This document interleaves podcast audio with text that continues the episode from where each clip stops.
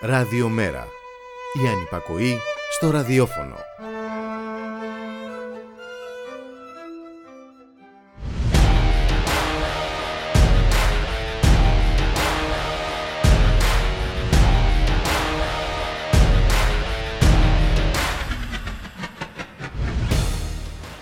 Παγκόσμια ημέρα υγείας σήμερα. Άλλη μια μέρα που λειτουργεί ως άλοθη για τις υπόλοιπες 364 μέρες του χρόνου.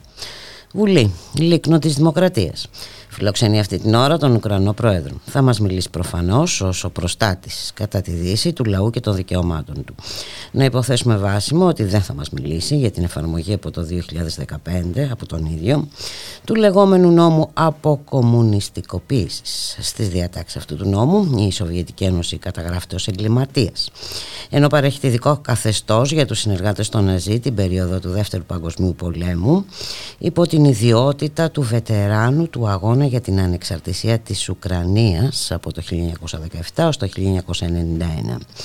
Είναι ο ίδιος που απένιμε τον περασμένο Δεκέμβριο στο διοικητή του ναζιστικού δεξιού τομέα τον τίτλο του Εθνικού Ήρωα της Ουκρανίας.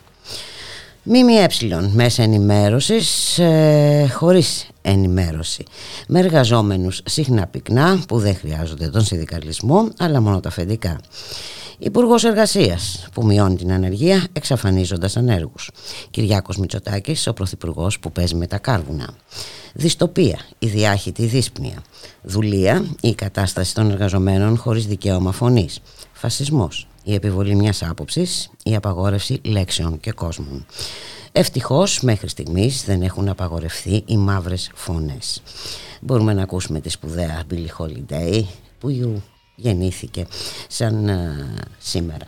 Λένε πως όταν τραγουδούσε το κοινό έμενε σιωπηλό. Μια απόκοσμη ησυχία επικρατούσε ανάμεσα στους θεατές που γεμίζαν κάθε βράδυ τα θέατρα που τραγουδούσε.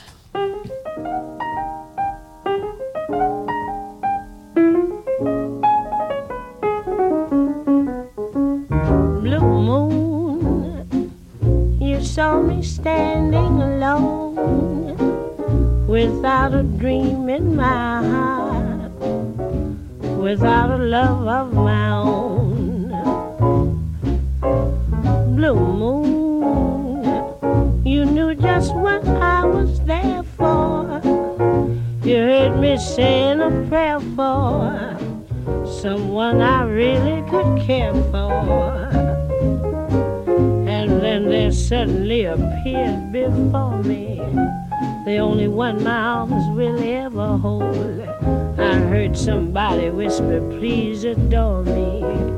And when I looked, the moon had turned to gold.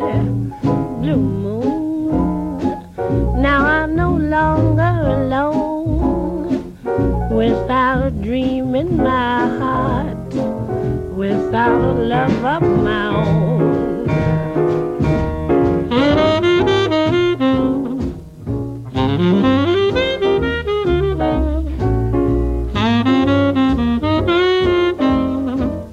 Mm-hmm.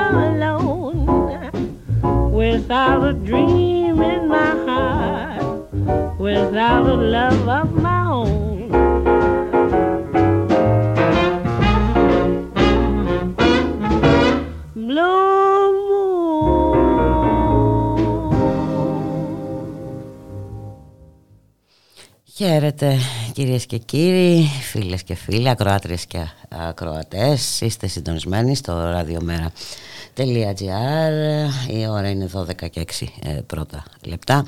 Στη ρύθμιση του ήχου Γιώργος Νομικός, στην παραγωγή η Γιάννα Θανασίου, στο μικρόφωνο η Μπουλίκα Μιχαλοπούλου. Σήμερα είναι 5η, 7 Απριλίου. Ε, σε λίγο η Βουλή ετοιμάζεται να ακούσει ε, τον Ουκρανό Πρόεδρο. Πάμε εμείς όμως να καλωσορίσουμε τον Μιχάλη Κρυθαρίδη, εκπρόσωπο τύπου του Μέρα 25. Καλό μεσημέρι Μιχάλη. Καλό μεσημέρι Μπούλικα, καλό μεσημέρι και στις ακροάτρες και τους ακροατές μας. Ε, ήδη από ό,τι βλέπω ε, ναι, είναι... η σχετική διαδικασία mm-hmm. στη Βουλή. Ε, ναι, και Τώρα, φυσικά αυτή τη στιγμή μιλάει ο κύριος Στασούλας. Ακόμα προφανώς όπως μας ήταν άλλωστε. Βλέπουμε την, εικόνα, αλλά δεν έχουμε ήχο. Ναι. Δεν μπορούμε ναι, να ναι, έχουμε ναι. ήχο.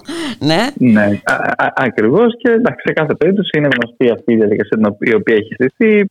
Εμείς έχουμε εκφράσει τις ε, ε διαφωνίες και τις ενστάσεις μας επί του, του συγκεκριμένου. Γι' αυτό το λόγο και όλα θα εκπροσωπηθούμε από έναν ε, μόνο βουλευτή και βέβαια ε, παράλληλα, να πούμε ότι πέρα από την διαδικασία εντός της Βουλής υπάρχει και ένα αντιπολεμικό συλλαλητήριο έξω από, την, ε, από τη Βουλή Μπούλικα και βέβαια ε, έρχεται και όλο αυτό σε συνέχεια των χθεσινών εικόνων που ε, χθες στη Θεσσαλονίκη είχαμε μια πρωτόγνωρη, μια νέα έτσι, επίθεση των δυνάμεων καταστολής απέναντι κυρίως σε μέλη του ΠΑΜΕ, του ΚΚΕΤΣΙ και της ε, ΚΝΕ οι οποίοι στο λιμάνι της Θεσσαλονίκης στο πλαίσιο και των απεργιακών κινητοποιήσεων και σε πλοίο ανατολικό το οποίο είχε έτσι φτάσει στο, στο λιμάνι μεταφέροντας εξοπλισμούς στρατιωτικούς για την Ανατολική ε, Ευρώπη. Ε, έκαναν ε, εκεί κάποιες δράσει και είχαμε μια ε, βίαιη και απρόκλητη καταστολή με, με συλλήψεις κιόλα αρκετών, mm-hmm. 8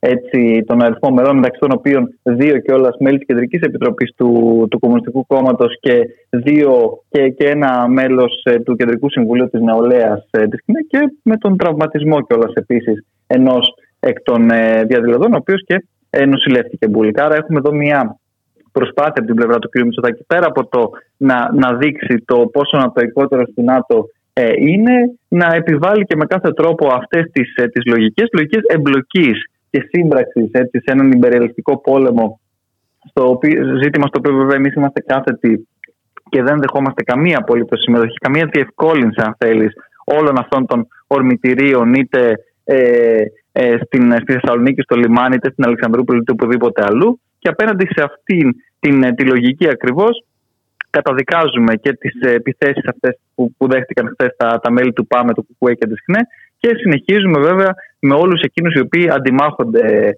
ε, μπουλικα τον, ε, τον πόλεμο, τον, τον υπερελιστικό πόλεμο, ο οποίος δεν είναι πρωτόγνωρος, δεν επισυνέβη σήμερα μόνο με την περίπτωση της Ουκρανίας. Έχουμε δει δυστυχώς μια σειρά από τέτοιους πολέμους, τις οποίες, τους οποίους επίσης δυστυχώς η χώρα μας με τον ένα με τον άλλο τρόπο και με τις βάσεις οι οποίες θα σου πω κιόλας ότι με διαχρονική ευθύνη των ελληνικών κυβερνήσεων έχουν δοθεί ε, στο ΝΑΤΟ και στις ε, Ηνωμένες Πολιτείες.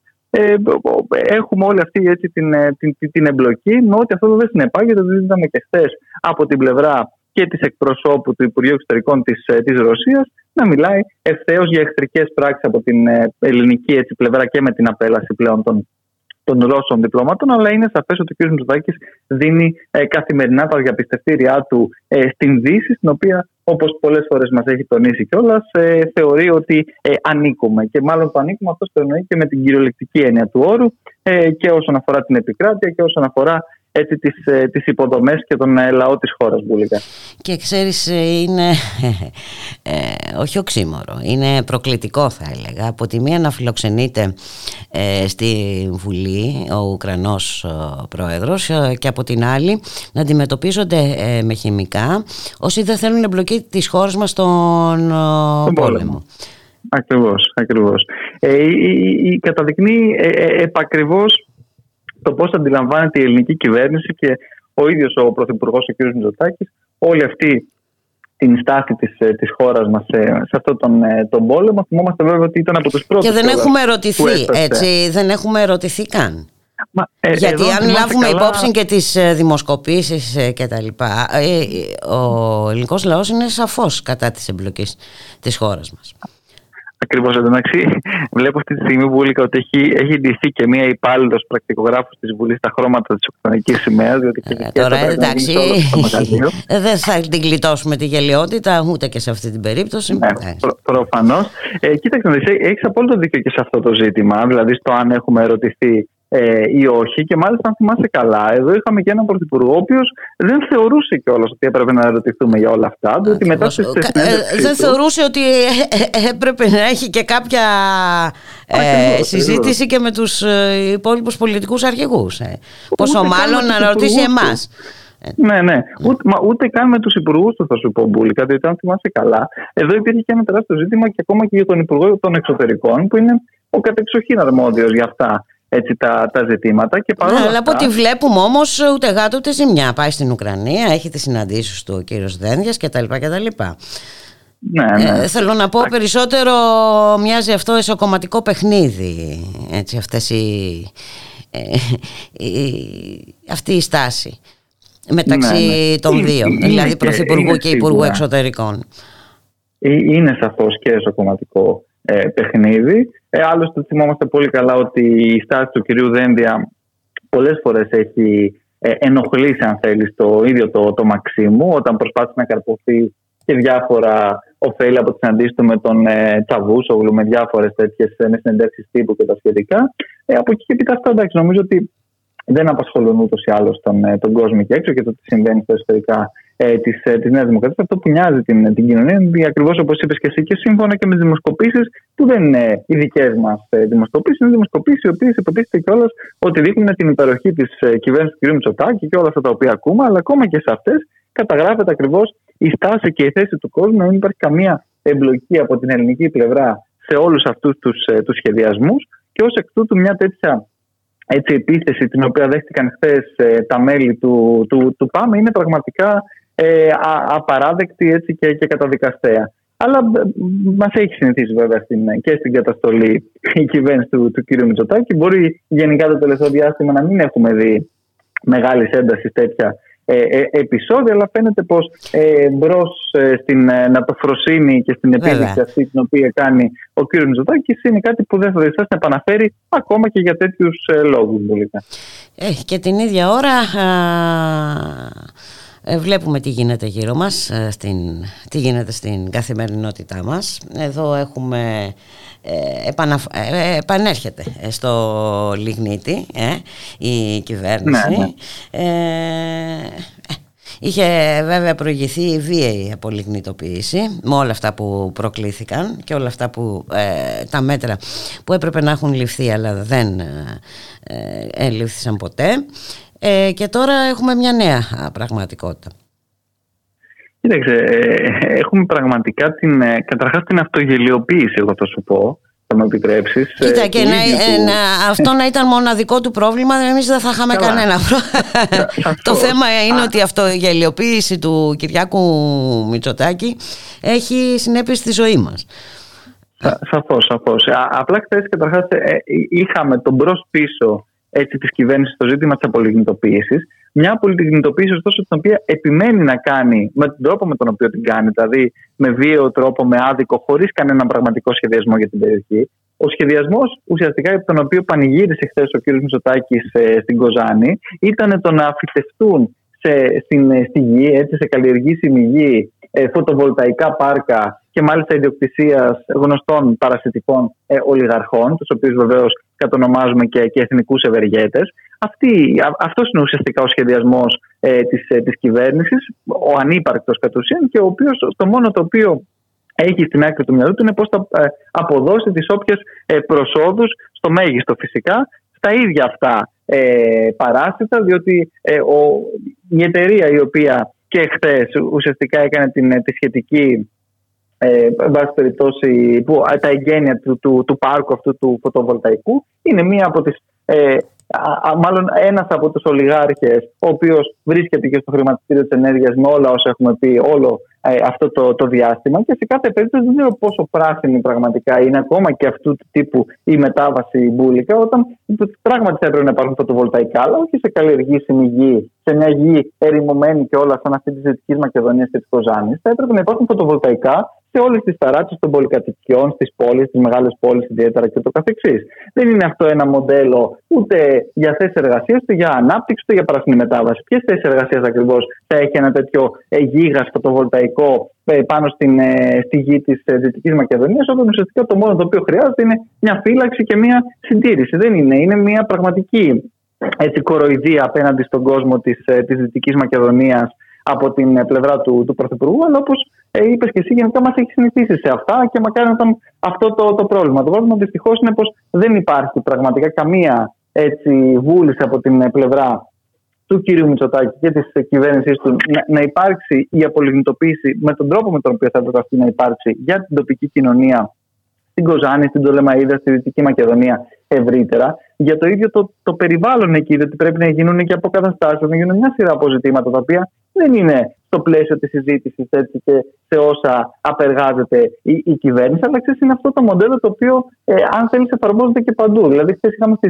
στη, Βουλή μια συζήτηση και για το αναπτυξιακό υποτίθεται μοντέλο της της, ε, Θράκη, όπου και εκεί δεν είδαμε τίποτα ε, το, το, φοβερό και, το φοβερά και τρομερά καινοτόμο. Τα ίδια τα γνωστά, ότι η Θράκη ουσιαστικά θα βασίσει την ανάπτυξή της πάνω σε αγωγούς φυσικού αερίου ή οτιδήποτε άλλο διέρχονται την, την περιοχή της. Μία δηλαδή τακτική ερημοποίησης και εκεί. Μια στράκης η οποία έχει πάρα πολλά προβλήματα και με την ανεργία ιδιαίτερα και με την μετανάστευση ε, των, ε, των νέων από την περιοχή και με την ευρύτερη ερημοποίηση. Και ε, εδώ πάλι έχουμε την πρόκριση ε, καταρχάς πολιτικών που δεν έχουν καμία σχέση, υποτίθεται, με την μετάβαση σε πολιτικές βιώσιμες και φιλικές προς το περιβάλλον, διότι δεν είναι η αγωγή του φυσικού αερίου και όλα αυτά επίσης σε αυτό το, το πλαίσιο. Πράσινα, πράσινα.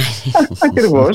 Άλογα όμω. Εδώ, ξέρεις, μια ζωή βαφτίζουμε το κρέας ε, ψάρι. Και ιδιαίτερα όταν έχουμε να εξυπηρετήσουμε και διάφορα συμφέροντα, διότι και στη Θράκη είναι πολλά και τα συμφέροντα από την ε, πλευρά των αγωγών, του ΤΑΠ και το καθεξής, αλλά και βέβαια και άλλα συμφέροντα τα οποία καραδοκούν στη γωνία, όπως το ζήτημα του χρυσού, που και αυτό έτσι είναι κάτι που έχουν επισημάνει πάρα πολλές φορές και οι άνθρωποι και οι τοπικές κοινωνίες με τεράστια αγωνία. Μην δούμε τη Θράκη να μετατρέπεται σε μια νέα ε, χαλκιδική με τις σκουριές και με όλα όσα έχουμε δει ε, και εκεί. Αλλά δυστυχώς η λογική του πλιάτσικου είναι αυτή που εφαρμόζεται ε, παντού και δεν βλέπουμε ε, και καμία διαφορετική πραγματικά ε, αντίληψη από την ε, πλευρά της ε, κυβέρνησης Μπουλίκα. Αυτό το έχουμε εμπεδώσει Μιχάλη Κρυθαρίδη. Είναι γνωστή πια η τακτική και η πολιτική αυτής εδώ της κυβέρνησης. Το θέμα είναι ότι εμείς δεν πρέπει να συνηθίσουμε δηλαδή σε όλα αυτά. Ε, κάπως πρέπει να αντιμετωπιστεί το θέμα Μιχάλη Κρυθαρίδη. Είχαμε χθες μια απεργία με μεγάλη συμμετοχή και η συγκέντρωση. Ε, δεν φτάνει όμως μόνο αυτό ε, ε, Μιχάλη. Δηλαδή θέλω να πω θα πρέπει να υπάρξει μια συνέχεια. Θα πρέπει να υπάρξει, ξέρεις, τα αποτελέσματα έρχονται συνήθως όταν βάζει και συγκεκριμένους στόχους. Ε, και τους ακολουθείς ε, πιστά. μέχρι να τους πετύχεις. Έχεις απόλυτο... Ή και αν δεν τους πετύχεις τουλάχιστον να πεις ότι προσπάθησες, ότι έκανες ό,τι ήταν δυνατόν. Ναι, όχι, έχεις ε, δίκιο Μπούλικα και νομίζω ότι ήταν μια καλή αρχή η χθεσινή απεργία και η συμμετοχή και η μαζικότητά της ε, ε, και όχι μόνο εδώ στην, στην Αθήνα και ευρύτερα σε όλη την, τη χώρα. Από εκεί έπειτα, όπως και εσύ, δεν πρέπει τίποτα να σταματάει εδώ και να μένει σε αυτό, διότι πραγματικά τα προβλήματα είναι πάρα πολλά. Όλα όσα έρχονται και πρέπει να αντιμετωπίσει η κοινωνία είναι καθημερινά όλο και μεγαλύτερα. Εμείς χθες ε, ακριβώς και στο πλαίσιο και της απεργίας αλλά και γενικότερα όλης αυτής της κατάστασης που βιώνει η κοινωνία, καταθέσαμε και μια τροπολογία στη βουλη για ένα ε, μορατόριο από πληρωμών έτσι, και διακοπών, αν θέλεις. Για να μην διακόπτεται το ρεύμα, γιατί ακούμε και για τραγικές περιπτώσεις. Να κόβεται το, να κόβεται το ρεύμα σε υπερήλικες και με προβλήματα υγείας, ανήκουστα. Ε, Μα, ειδικά για τους επόμενους μήνες τουλάχιστον, που φαίνεται ότι έχουμε όλη αυτή την, την τεράστια κατάσταση και τους πολίτες που δεν μπορούν πραγματικά να, να πληρώσουν τους λογαριασμούς τους, νομίζω το, το αυτονόητο. Δεν λέμε να, να γίνει αυτό για ε, ξέρω ε, κατοικίες στην, στην ΕΚΑΛ ή για εισοδήματα τεράστια, αλλά για, για, για τα ευάλωτα νοικοκυριά, για τις μικρομεσαίες επιχειρήσεις, για αυτούς που και πραγματικά δεν μπορούν να, να πληρώσουν ακριβώς το, το, το, ρεύμα και το έχουν ανάγκη. Γιατί δεν μιλάμε τώρα για ένα είδος ε, πολυτελείας. Περιμένουμε να δούμε την επόμενη εβδομάδα που θα εισαχθεί και στην Ολομέλεια το σχετικό νομοσχέδιο, αν θα γίνει αποδεκτή αυτή η τροπολογία. Αλλά πραγματικά μιλάμε εδώ για ένα ε, μήνυμο μιας προστασίας κοινωνικής και πρέπει να πάρουν θέση βέβαια και όλα τα κόμματα στο συγκεκριμένο ε, ζήτημα μπούλινγκ και βέβαια και η κυβερνητική πλειοψηφία από την ε, δική της πλευρά να εγκρίνει έτσι, το, τη σχετική τροπολογία για να ε, ψηφιστεί αυτή η μπουλίκα για να μπορέσουμε πραγματικά να μιλάμε τώρα για ένα, για ένα μίνιμουμ προστασίας. Δεν είναι κάτι το, το, το, το Εντάξει, δεν είναι το, κάτι το τρομερά ριζοσπαστικό. Ακριβώς, ε, είναι κάτι το οποίο θα έπρεπε να είναι ναι. αυτονόητο. Να ακούσουμε όμως τη σχετική δήλωση του Γιάννη Βαρουφάκη. Βέβαια, βέβαια. Τα ψέματα τελειώνουν κάπου εδώ. Η ακρίβεια δεν είναι θεωρητική, δεν είναι ζήτημα για μας πολιτικούς στη Βουλή. Καταστρέφει τη ζωή των ανθρώπων και χρειάζονται άμεσα πρακτικά μέτρα. Μετά από αυτό θα είμαι στην Ολομέλεια που θα καταθέσω εκ μέρους του ΜΕΡΑ25 μια τροπολογία. Το ελάχιστο που πρέπει να κάνουμε όλοι οι βουλευτές, ανεξάρτητα κομμάτων, να μην κοπεί το ηλεκτρικό ρεύμα σε κανένα νοικοκυριό για τρεις μήνες. Και μετά βλέπουμε. Α συσσωρευτούν χρέη, θα τα κουρευτούν. Ο κ. Μητσοτάκη λέει θα, θα, θα φορολογήσει την κερδοφορία της ΔΕΗ. Α το δούμε αυτό. Σήμερα πρέπει να περάσουμε από τη Βουλή την τροπολογία του ΜΕΡΑ25 να μην κοπεί κανένα νοικοκυριό από το δίκτυο ηλεκτρικής ενέργειας. Παράλληλα, πρέπει να σταματήσει αυτή η ιστορία ότι αφήνουμε τους ολιγάρχες να κλέβουν τον κόσμο στο λογαριασμό της ΔΕΗ και μετά λέει θα τους φορολογήσουμε κάποια στιγμή, είναι σαν η αστυνομία, να αφήνει τους ληστές να ζητεύουν επειδή λέει θα φορολογηθούν αργότερα την εφορία. Δεν είναι σοβαρά πράγματα αυτά. Αυτόματη τιμαριθμική αναπροσαρμογή. Τώρα, όχι να περιμένουμε τον πολυχρονεμένο πρωθυπουργό πότε θα αποφασίσει αν θα ανεβάσει τον κατώτατο μισθό, πώς θα τον ανεβάσει να ανέβει ανάλογα με την αύξηση του τιμάριθμου το τελευταίο 1,5 έτος. Τώρα, άμεσα. Κάθε εβδομάδα, κάθε μήνα να, αυτό, να υπάρχει αυτόματη τιμαριθμική αναπροσαρμογή. Αυτά είναι τα απολύτως ελάχιστα. Όλα τα άλλα είναι θεωρία. Ο κόσμος εκεί έξω για να μπορεί να ακούει εμάς τους πολιτικούς και να συμμετάσχει στη δημοκρατική διαδικασία, αυτή τη στιγμή χρειάζεται την προστασία. Και την προστασία μπορούμε να του δώσουμε περνώντας την τοπολογία του ΜΕΡΑ25. Προστασία Μιχάλη Κρυθαρίδη όμως δεν υπάρχει πουθενά, ε, ανοχήρωτη, εντελώς είναι οι πολίτες. Τι να πούμε, να μιλήσουμε για, για την υγεία; Δηλαδή κάθε ναι, φορά τα πράγματα είναι και χειρότερα. Ναι. Ε, είναι πραγματικά πολύ και είναι και Παγκόσμια Μέρα Υγείας και ακριβώς όπως λες και τα πράγματα διαρκώς είναι και χειρότερα. Ε, και, και πραγματικά έτσι εδώ έχουμε μια ε, κατάσταση όπου είδαμε και χθες τις, ε, τις εικόνες αυτές για το, για το ζήτημα και της, ε, στο, στο Παπα-Νικολάου. Λες γιατί ναι, ναι. Ε, βέβαια, που πραγματικά δεν μπορούμε να προστατεύσουμε ούτε τους, ε, τους ασθενείς μας ε, μέσα σε, αυτά τα, τα, τα, δημόσια νοσοκομεία, τα, τα, τα υποκατάρρευση και με όλη αυτή την, την κατάσταση. Αλλά εδώ έχουμε ένα σχέδιο το οποίο διαρκώς αποψηλώνει ακόμα περισσότερο τη, τη δημόσια υγεία και βλέπουμε μια ε, τέτοια προσπάθεια από την πλευρά της ε, της κυβέρνησης. Έναν Υπουργό Υγείας χθες για, για τα περιστατικά αυτά να είναι εξαιρετικά ε, καθησυχαστικό και ε, δεν, δεν τρέχει τίποτα Εντάξει, που χάσαμε δύο ανθρώπους μέσα ακριβώς ε, στα, στα δημόσια νοσοκομεία. Αλλά δυστυχώς ε, αυτή είναι η όλη ε, κατάσταση και, και προσέγγιση και πραγματικά πρέπει και σε αυτό το, το ζήτημα. Και, και χθες οι υγειονομικοί είχαν μια πολύ, αν θέλεις, μαχητική παρουσία σε όλες αυτές τις ε, κινητοποιήσεις και πρέπει να έχουν και το επόμενο διάστημα, διότι ε, η, δημόσια υγεία, όπως και όλα αυτά, όλες ε, τα, τα βασικά αυτά αγαθά και, και υποδομές, θα πρέπει και να διαφυλαχθούν και να τα ξαναδιεκδικήσουμε και να παλέψουμε για αυτά. Υπάρχει και στη Θεσσαλονίκη αυτή τη στιγμή και σε εξέλιξη και μια κατάληψη στο λιμωδων για να ξανανοίξει και αν θες και με αφορμή και, την, και, και την Παγκόσμια ημέρα υγείας θα κατατεθεί νομίζω και από την πλευρά της, ε, ε, του, του, του, του ΜΕΡΑ25 και σχετική αν θέλεις ερώτηση στην, στη Βουλή για, και για το συγκεκριμένο ζήτημα και ε, βέβαια μένει να δούμε και εκεί ποια θα είναι η στάση και της ε, κυβέρνησης και των υπόλοιπων κομμάτων. Νοσοκομεία τα οποία βέβαια κλείσαν, αν θυμάσαι καλά, τα πρώτα ακόμα χρόνια ε, των, των μνημονίων, όταν κάποιοι πανηγύριζαν ε, για τον τρόπο με τον οποίο έτσι θέλαν να, να, να το παίξουν τροικανικότεροι της Ε, βέβαια, δεν ήθελαν και να, τους κλέψει τη δόξα η Τρόικα, η οποία στη συνέχεια ε, ονομάστηκε θεσμή. Ε; Ναι, ακριβώς, ακριβώς. Ε. Ε, Μπούλικα να σου πω, ε, απλά επειδή έχουμε μία εξέλιξη στο, στη Βουλή, ε, ναι, ότι αποχώρησε και ο ένας βουλευτής μας, ο οποίος είχε επιστρατευτεί να εκπροσωπήσει το, το ΜΕΡΑ25, διότι πέρα από τον κύριο Ζελένσκι φαίνεται πως απευθύνθηκαν στο κοινοβούλιο και δύο άλλες. Είδα δύο πρόσωπα, αλλά δεν, δεν ξέρω ποια, ε, ποια ήταν ναι, αυτά.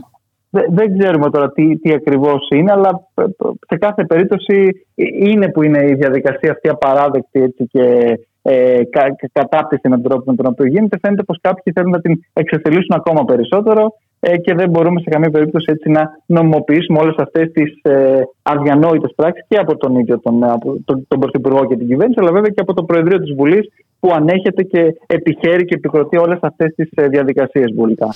Και μάλιστα να, να, πω ότι η ώρα είναι 12 και 27 λεπτά. Μίλησε αρκετά ε, ο ναι, κύριος ναι. Ζελένσκι. Ε, είναι, είναι τελείως δημοκρατικό κι αυτό να, να απευθύνει ναι. ένας διάγγελμα να βγάζει και τους φίλους του δεν ξέρω ποιοι ήταν αυτοί ναι, ναι Εντάξει, ναι, να τον χειροκροτούμε ωραία, έκλεισε η διαδικασία ναι, Μάλιστα. ναι, ναι. Οπότε ναι, θα, θα, θα βγάλουμε τώρα εντός ολίγου και μια σχετική ναι, ανακοίνωση. Και, και αν είναι και μπορούμε και να τα πούμε και προς το τέλος, αν uh, κρίνεις αναγκαίο, και προς το τέλος της uh, εκπομπής. Ε, Μιχάλη Κρυθαρίδη, ε, έχουμε και το θέμα ε, με τον κύριο Χατζηδάκη, ο οποίος προσπαθεί έτσι, να εξαφανίσει την ανεργία εξαφανίζοντας ουσιαστικά τους ανέργους. Δηλαδή ναι. ζούμε, δεν ξέρω, πραγματικά... όχι πρωτόγνωρες, όχι δυστοπικές καταστάσεις. Δεν ξέρω. Εντάξει, ναι, έχουμε... Πραγματικά ώρες το... ώρες δεν βρίσκω και τα λόγια για να περιγράψω ναι, όλα αυτά που συμβαίνουν. όλοι το ε, έχουμε χάσει ακόμα και, και τα λόγια με όλα όσα συμβαίνουν. Ακριβώς όπως λες και εσύ, έχουμε μια επίθεση μεταξύ όλων των άλλων και στους ανέργους. Ε, την άλλη, ήδη μάλλον αυτή τη βδομάδα εισάγεται στις επιτροπές και την άλλη εβδομάδα λογικά στην, στην Οδομέλεια το νομοσχέδιο του κυρίου Χατζηδάκη με τον ε, ΟΑΕΔ και με όλα ε, τα, τα, τα σχετικά. Ε, όπου εντάξει, πραγματικά έχουμε ποινές για τους ανέργους, έχουμε όλη αυτή την προσπάθεια της πύλωσης που είχαμε και αυτές τις μέρες με αδιανόητες εκφράσεις από τον φερόμενο Υπουργό Εργασίας για απαταιώνες και άλλα τέτοια ε, τεινά. Ε, αλλά εντάξει, πραγματικά ξέρεις, έχουμε χάσει κάθε, κάθε μέτρο, κάθε όριο και κάθε πρόσχημα από την πλευρά της κυβέρνησης. Ο κ. Σαντιδάκη είναι γνωστός ότι επιφορτίζεται κατά καιρούς με όλες αυτές τις βρωμιές, με όλες αυτές τις διαδικασίες, τις οποίες έχει επιτελέσει και ε, στον ΕΦΚΑ ήδη και πιο πριν στην στη ΔΕΗ και ακόμα παλαιότερα να πάμε και στη ΛΑΡΚΟ, πιο παλιά στην Ολυμπιακή και το καθεξής. Είναι πραγματικά ο άνθρωπος αυτός, ο, ο, ο, ο Σούπερμαν ε, της, ε, της Τρόικας και των ε, παρασίτων της, ε, της ολιγαρχίας και τώρα έχουμε φτάσει στο σημείο μέχρι ε, και να συζητάμε για τους ε, ε, ανέργους και για το ποιοι είναι πραγματικοί άνεργοι και ποιοι ε, δεν είναι τη στιγμή που ήδη η κυβέρνηση μαγειρεύει τα στοιχεία αυτά της ανεργίας σε συνεργασία πάντα βέβαια και με την Εστάτ και τη στιγμή που πανηγυρίζει κιόλας υποτίθεται για την ανεργία, όταν είναι ε, διπλάσια μπουλικα από τον ε, μέσο όρο της της Ευρώπης. Αλλά εντάξει, όλα αυτά είναι ψηλά γράμματα για τον κύριο Χατζηδάκη και τον κύριο Μητσοτάκη, που με ένα νομοσχέδιο και έναν τίτλο που συνήθως ε, τους αρέσει να, ε, δημιουργούν έτσι και φανταστικές εικόνες, ε, δουλειές, ε, πολλές καλές δουλειές, κάτι τέτοια ε, α, ακούμε στο, στο σχετικό νομοθέτημα που καταλαβαίνουμε πολύ καλά ε, πόσο σχέση έχει και αυτό ε, δυστυχώς ε, με την πραγματικότητα. Μιχάλη Κρυθαρίδη να σε ευχαριστήσω πάρα πολύ για την συνομιλία. Και εγώ σας ευχαριστώ. να είσαι καλά. μπορεί να τα ξαναπούμε, μπορεί και όχι σήμερα. Ναι. σίγουρα θα, πάντως... Θα δούμε σε κάθε περίπτωση σίγουρα... Εύχομαι δηλαδή, γιατί ποτέ δεν ξέρεις τι γίνεται. Ναι. να τα πούμε αύριο στις 12. Ε. Ακριβώς. Να είσαι καλά, να είσαι καλά, Μιχάλη. Γεια χαρά.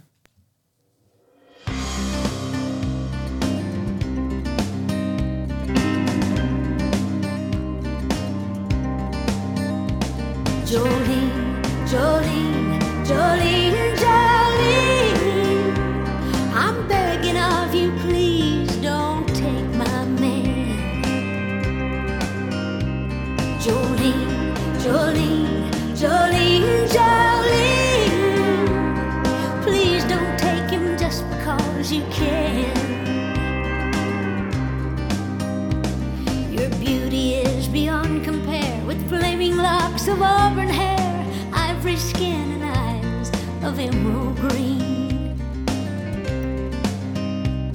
Your smile is like a breath of spring, your voice is soft like summer rain. I cannot compete with you, Jolene.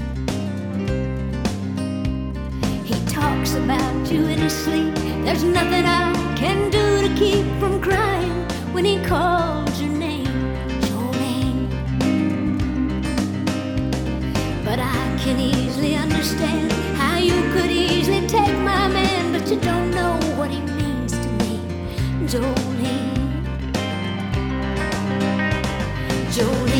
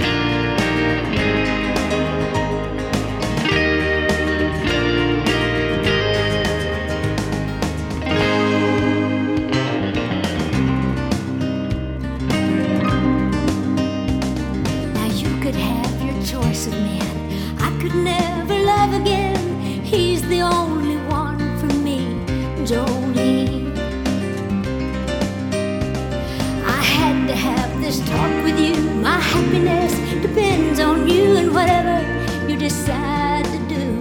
Jolene.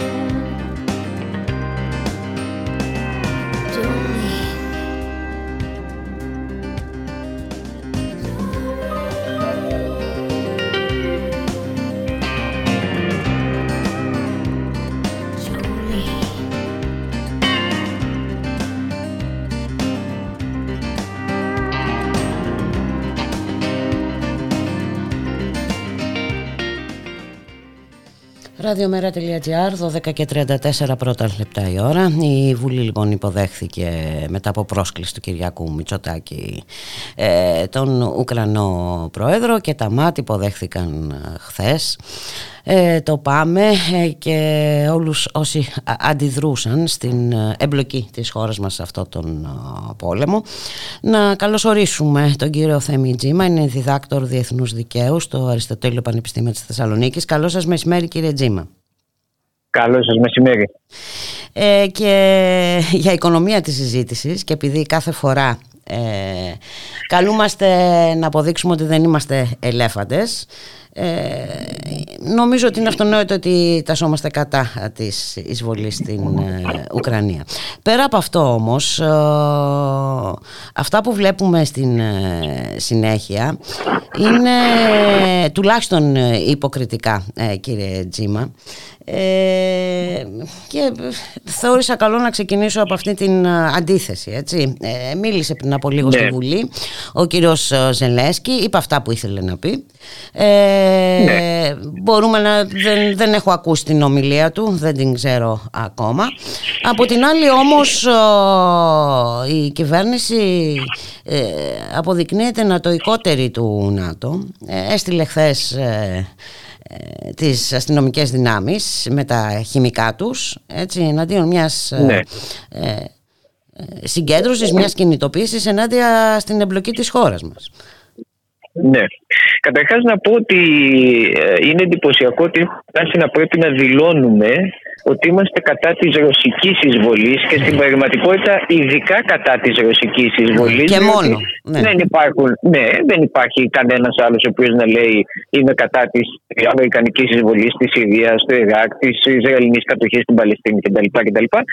Και εγώ ξέρετε προσωπικά δεν δηλώνω ότι είμαι κατά, όχι γιατί δεν είμαι όντως, αλλά γιατί από θέση αρχής είμαι της άποψης ότι καταδικάζουμε κάθε όμοιο γεγονός. Αυτό απαιτεί η βασική αρχή της mm δεν τα καταδικαζουμε Δεν γίνεται να καταδικάζουμε το ένα και να αφήνουμε άλλα. Στο απειρόβλητο. Και ακόμη και χειρότερα ακριβώς.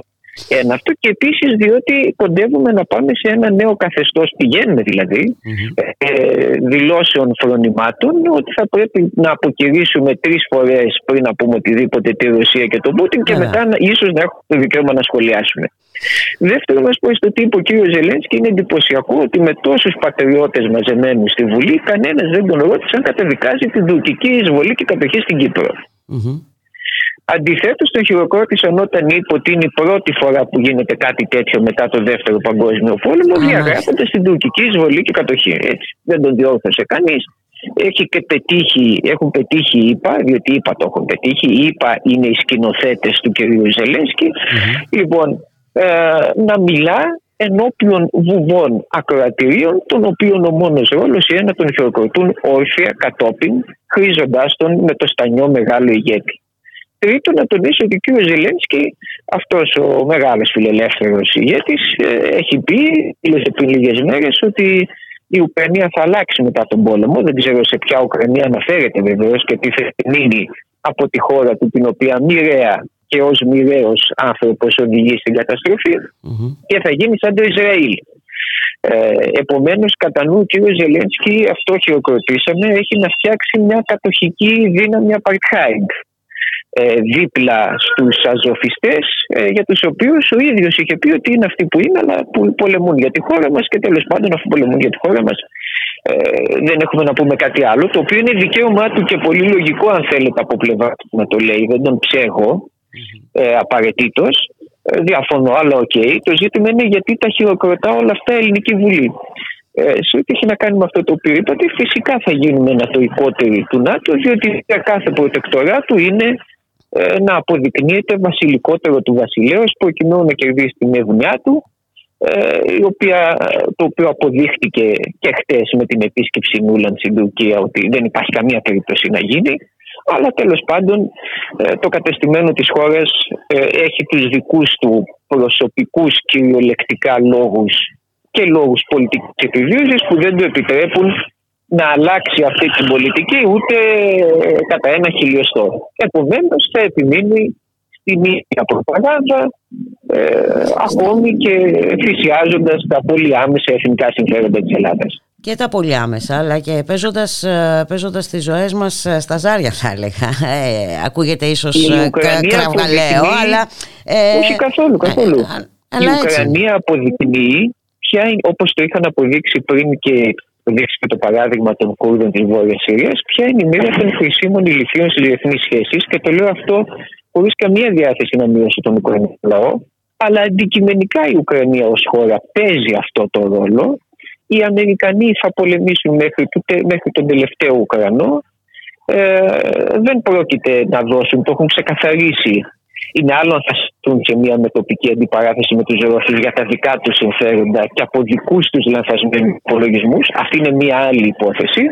Αλλά στους Ουκρανούς δεν θα δώσουν τίποτε περισσότερο από το προνόμιο να πεθάνουν μέχρι ενός, αν είναι αναγκαίο, για τα αμερικανικά συμφέροντα και με αμερικανικά όπλα, τα οποία αν διατηρηθεί ο Ουκρανικό κράτος θα τα ξεπληρώνει για πολλές δεκαετίες στο μέλλον. Και... Είναι, είναι πολύ δυστυχές και πολύ mm-hmm. δυσάρεστο, αλλά πρέπει να μάθουμε να μιλάμε και της αλήθειας. Διότι ο ελληνικός λαός αυτό το βίωσε πολύ σκληρότερα από τους Ουκρανούς. Θυμίζω ότι κλείνουμε έναν αιώνα από τον οριστικό ξεριζωμό του ελληνισμού από τις αιστείες τις οποίες βρισκόταν για 2.500 χρόνια. Όταν αποφάσισε να παίξει το παιχνίδι του χρήσιμου ηλικίου, το έχουμε παίξει κι εμείς και ξανά και ξανά, των τότε υπεριαλιστών και από μια αρχική διεκδίκηση για τη Σμύρνη και τα λοιπά αποφασίσαμε να φτάσουμε μέχρι την Κιτάχια του Εσκή και το Αυτιόν Καρακισάρ. Τον ίδιο ρόλο παίξαμε και στον ψυχρό πόλεμο, χάσαμε τη μισή Κύπρο. Ε, και αν οι Ουκρανοί δεν μαθαίνουν από τη δική μας ιστορία, ίσως ούτε και από τη δική τους, το πρόβλημα είναι ότι ξεχνούμε και εμείς, και εμείς. Τη αυτό, είναι το, αυτό είναι το τραγικό, ε, κύριε Τζίμα. Ότι πραγματικά ξεχνούμε ή κάποιοι θέλουν ε, να ξεχνάμε. Ε, σε αυτό βέβαια παίζουν έτσι μεγάλο ρόλο και τα μέσα, τα λεγόμενα μέσα μαζικής ενημέρωσης ε, τα οποία έχουν καταντήσει ένας εντελώς προπαγανδιστικός ε, ε, οργανισμός θα λέγαμε έτσι, της ε, ναι, κυβέρνησης. Βλέπουμε μονοθεματικά δελτία ε, βλέπουμε να στρέφουν το ενδιαφέρον του κόσμου ε, σε εντάξει, θέματα υπαρκτά μεν αλλά όχι της σπουδαιότητας των στιγμών που ζούμε. Εντάξει, τα μέσα ενημέρωση παρακολουθούμε αστυνομικό δελτίο αναμεμειγμένο με μπόλικο κουτσομπολιό, ε, celebrities και star system της κακιάς ώρας και το CNN μεταφρασμένο. Αυτή είναι η, η η οποία μεταφέρεται. Ε, μάλιστα, όταν κανένας ε, ανταποκριτής στη Ρωσία προσπαθήσει να πει τη γνώμη του, πέρα τις διακοπές που θα υποστεί, θα ακουστεί στο τέλος από την δημοσιογράφο Παύλα Παρουσιάστρια ή τον δημοσιογράφο Παρουσιαστή μια αναγκαία διόρθωση. Εντάξει, αυτά λένε στη Ρωσία, αλλά εμείς έχουμε δει άλλες αποδείξεις κτλ. Ε, προκειμένου να είναι σαφές ότι κανένα συστημικό μέσο ενημέρωσης δεν ε, ε, διαφωνεί με την γραμμή την οποία υπαγορεύει η πρεσβεία των ΗΠΑ, η οποία έχει ως επικεφαλής τον κύριο Πάιατ, που είχε παίξει το συγκεκριμένο ρόλο που είχε παίξει στο πραξικόπημα του 2014 στην Ουκρανία. Και από ό,τι μπορώ να καταλάβω, προσπαθώντας να δω πίσω από τα γεγονότα ή τέλος πάντων με ό,τι μπορούμε να παρακολουθήσουμε έχω την αίσθηση κύριε Τζίμα ότι η Δύση, η λεγόμενη Δύση δεν θέλει να σταματήσει αυτός ο πόλεμος. Φυσικά και ιδίω είπα ε, οι οποίες εδώ έχουμε το εξής. Ε, οι ΙΠΑ προφανώς δεν θέλουν να σταματήσει αυτός ο πόλεμος και έχουν συμπαρασύρει σε αυτή, σε αυτή τους την πολιτική και αυτόν τον διεθνοπολιτικό ναν που λέγεται Γερμανία ε, με τον καγκελάριο της Γερμανίας να δηλώνει εχθές ότι πρέπει να επιτθεί ο Πούτιν. Αυτό σημαίνει λοιπόν ότι και επισήμως έχουμε εμπολέμους το ΝΑΤΟ και την Ουκρανία από την πλευρά και τη Ρωσία από την άλλη, διότι οι χώρες μας λένε ευθαρσώς ότι δουλεύουν για την ήττα της Ρωσίας, η οποία δεν μας έχει ρίξει τον πόλεμο από ό,τι θυμάμαι.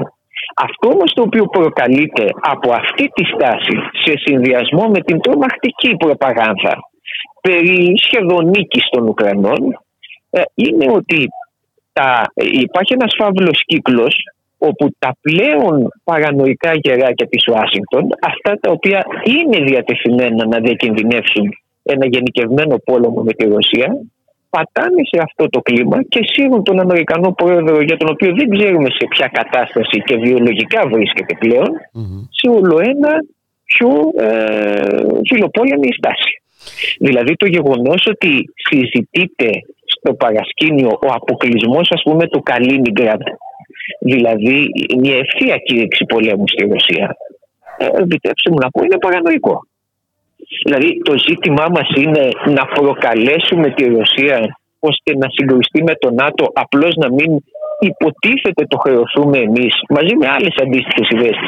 Εγώ δεν έχω τη διάθεση και νομίζω οι περισσότεροι συμπατριώτες μας να καταστρέψουμε τον πλανήτη όπω νομίζω και οι περισσότεροι ευρωπαϊκοί λαοί και σίγουρα την Ευρωπαϊκή Ήπειρο για το χατήρι των Ηνωμένων Πολιτειών.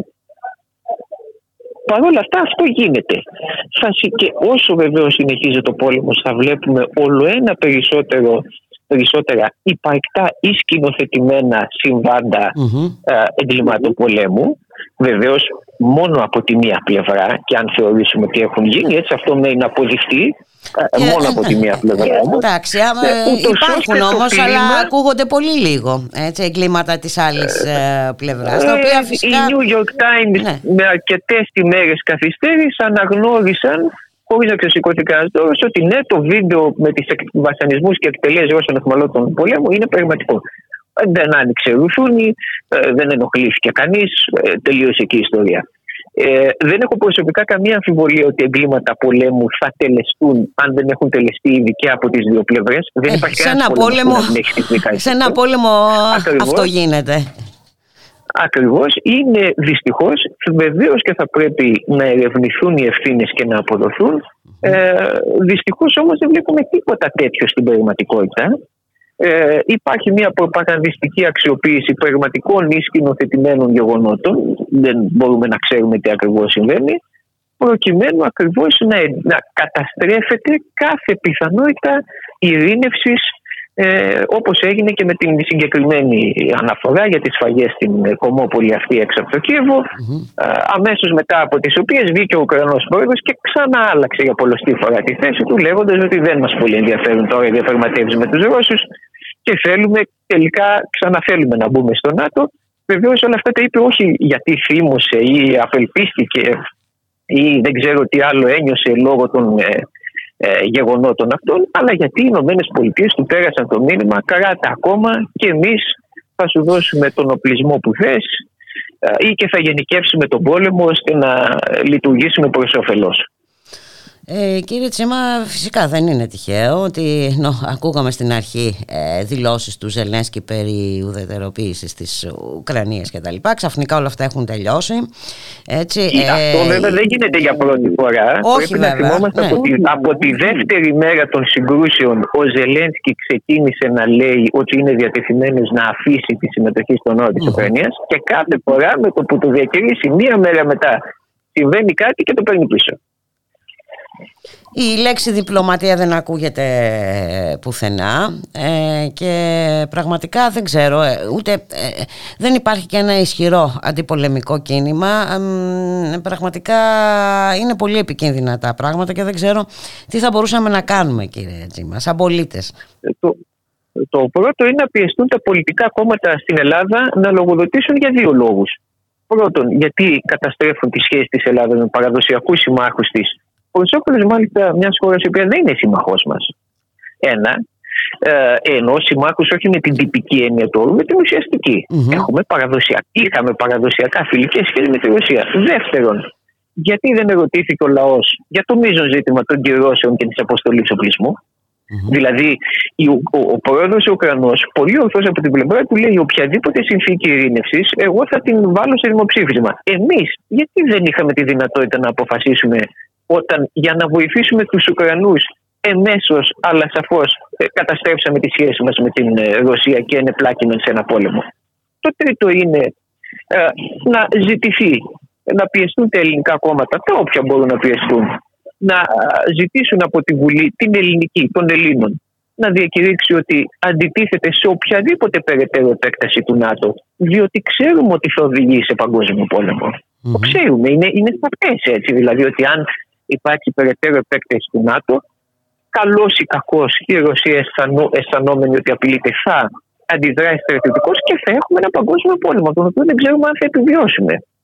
Λοιπόν, και το τέταρτο είναι ένα γενικό κίνημα ε, διεκδίκησης άλλου πολιτικού και οικονομικού συστήματος διότι εδώ οδεύουμε στον 14ο χρόνο οικονομικής κρίσης. Είναι αδιανόητο, δεν έγινε ποτέ άλλο στην ελληνική ιστορία στην νεότερη ελληνική ιστορία 14 συνεχόμενα χρόνια οικονομικής κρίσης.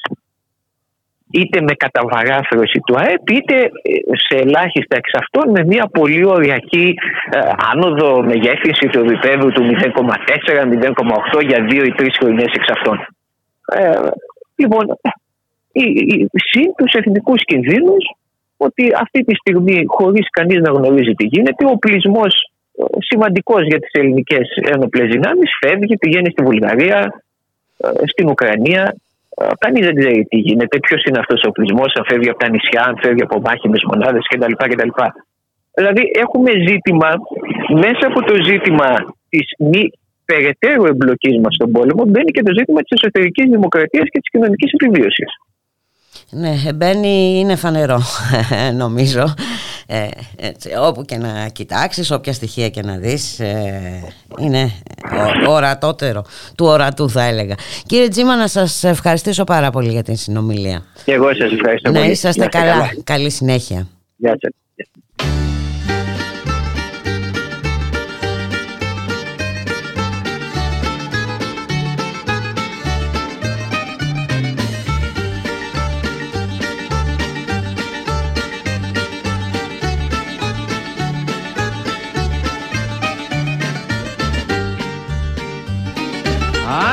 Άνοιξα στο κήπο μου πηγάδι να ποτίζω τα πουλιά. Να έρχεσαι κι εσύ πρωί και βράδυ σαν μικρή δροσοσταλιά Ήρθες μια βράδια με τον αγέρα αναστέναξη η καρδιά. σου πάμε λαχτάρα καλησπέρα και μου είπες γεια Μίλησέ μου, μίλησέ μου, δεν σε φίλησα ποτέ μου. Μίλησέ μου, μίλησέ μου, πως να σε ξεχάσω Θεέ μου. Μίλησέ μου, μίλησέ μου, δεν σε φίλησα ποτέ μου. Μίλησέ μου, μίλησέ μου, μόνο στον όνειρό μου σε φιλώ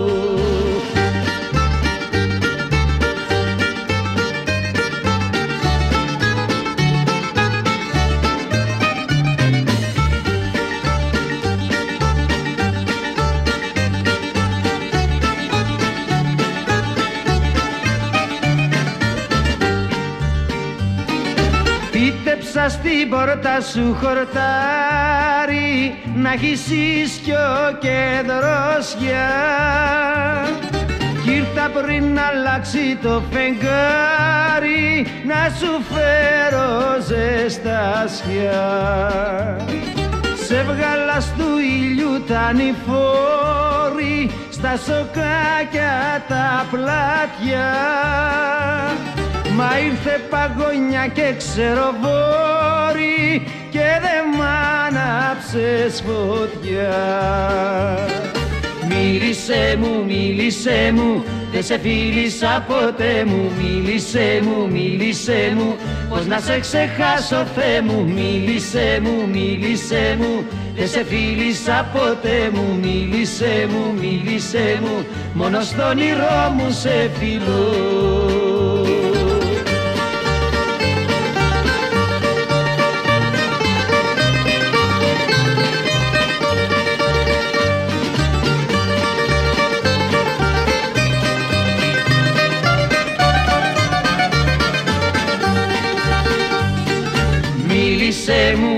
μίλησέ μου, δεν σε φίλησα ποτέ μου. Μίλησέ μου, μίλησέ μου, πως να σε ξεχάσω Θεέ μου. Μίλησέ μου, μίλησέ μου, δεν σε φίλησα ποτέ μου. Μίλησέ μου, μίλησέ μου, μόνο στον όνειρό μου σε φιλώ.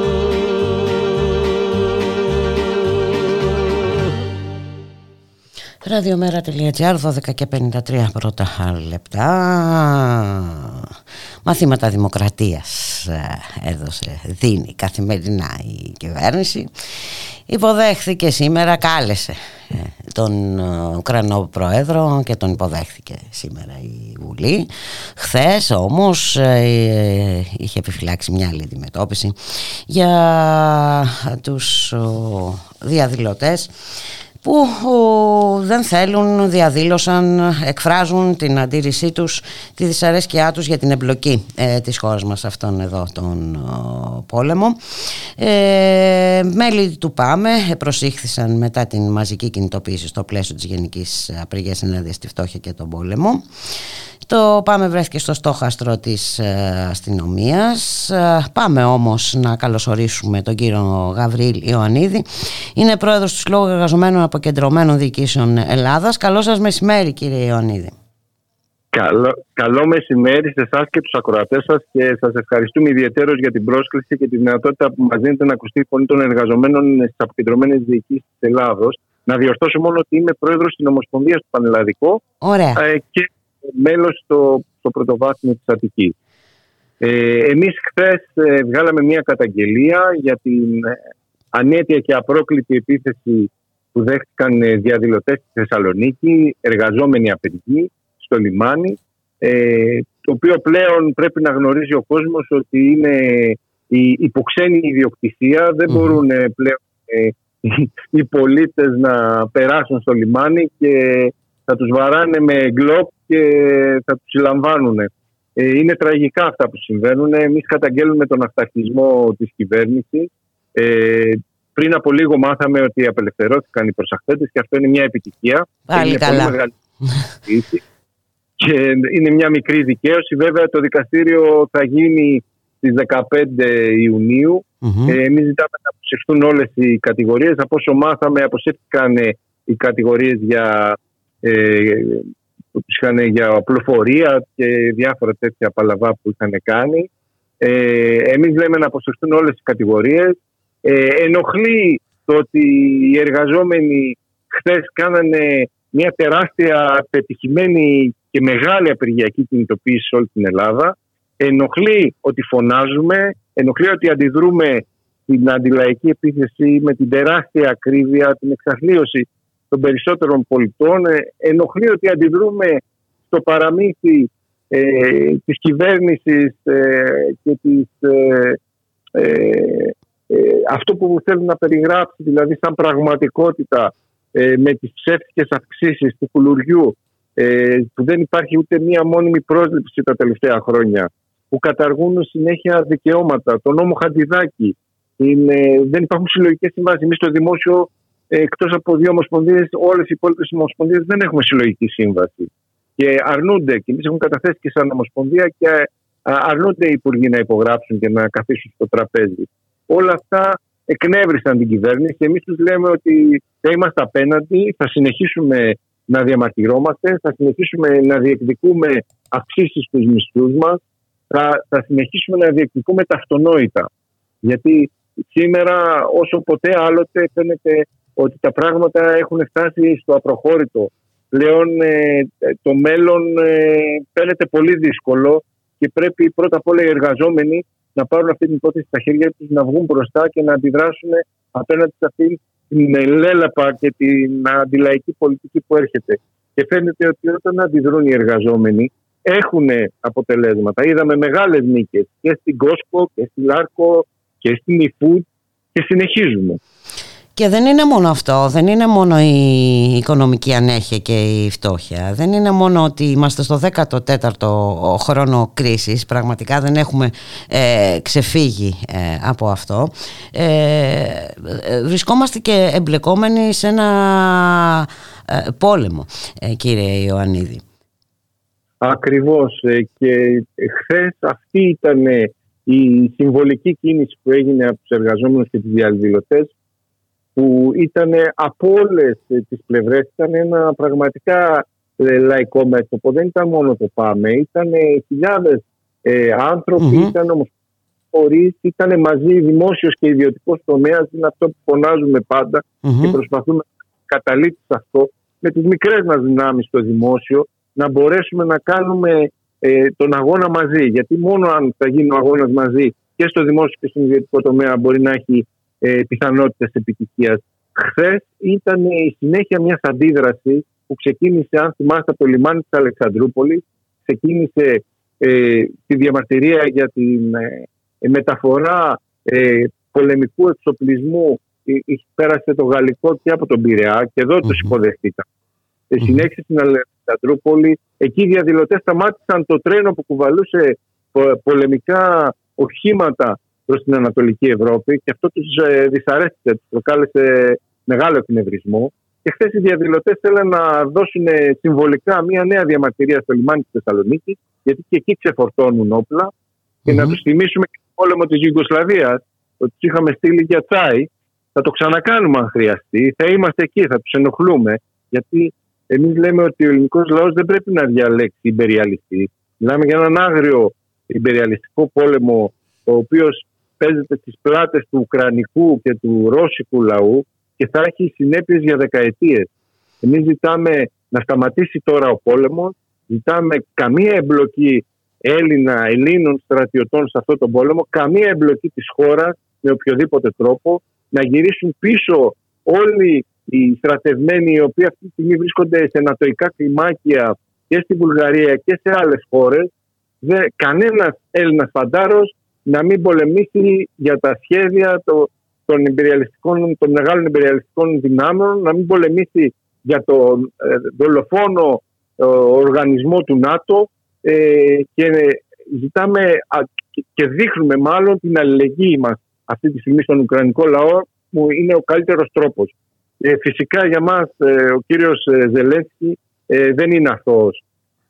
δεν είναι η αθώα περιστερά όπως τον παρουσιάζουν. Είναι ο άνθρωπος ο οποίος έχει εντάξει στο τακτικό του στρατό ακραίες φιλοναζιστικές οργανώσεις το έχει παραδεχθεί και ο ίδιος άλλωστε, δεν, δεν, το λέμε εμείς. Ε. Απαγορεύει την λειτουργία ε, δημοκρατικών κομμάτων, έχει απαγορεύσει τη λειτουργία και σοσιαλιστικών και κομμουνιστικών κομμάτων στην Ουκρανία, έχει συλλάβει ε, ε, νεολαίους της κομμουνιστικής νεολαίας της Ουκρανίας και είναι εξαφανισμένοι, αλλά για αυτά δεν μιλάει Αυτά δεν μιλάει κανεί. Ε, εμείς όμως όσο έχουμε φωνή ε, θα, θα τα λέμε, θα ενοχλούμε, θα είμαστε μπροστά στην πρώτη γραμμή, ε, δεν θα μας φημώσουν. Δεν τους φοβόμαστε ε, και θα συνεχίσουμε σε αυτή την κατεύθυνση. Κύριε Ιωνίδη, να σας ευχαριστήσω πάρα πολύ για την συνομιλία. Να είσαστε καλά, καλή δύναμη, καλή συνέχεια και αγωνιστικό ραντεβού την Πρωτομαγιά. Ε, βέβαια. Νομίζω ότι είναι στις 2. Μετακινήθηκε για τις 2 Μαΐου, αν δεν κάνω λάθος. Δεν έχει σημασία. Όποια μέρα και να είναι. να είσαστε καλά. Ευχαριστώ πολύ. Ευχαριστώ πολύ. Καλή συνέχεια. Γεια χαρά.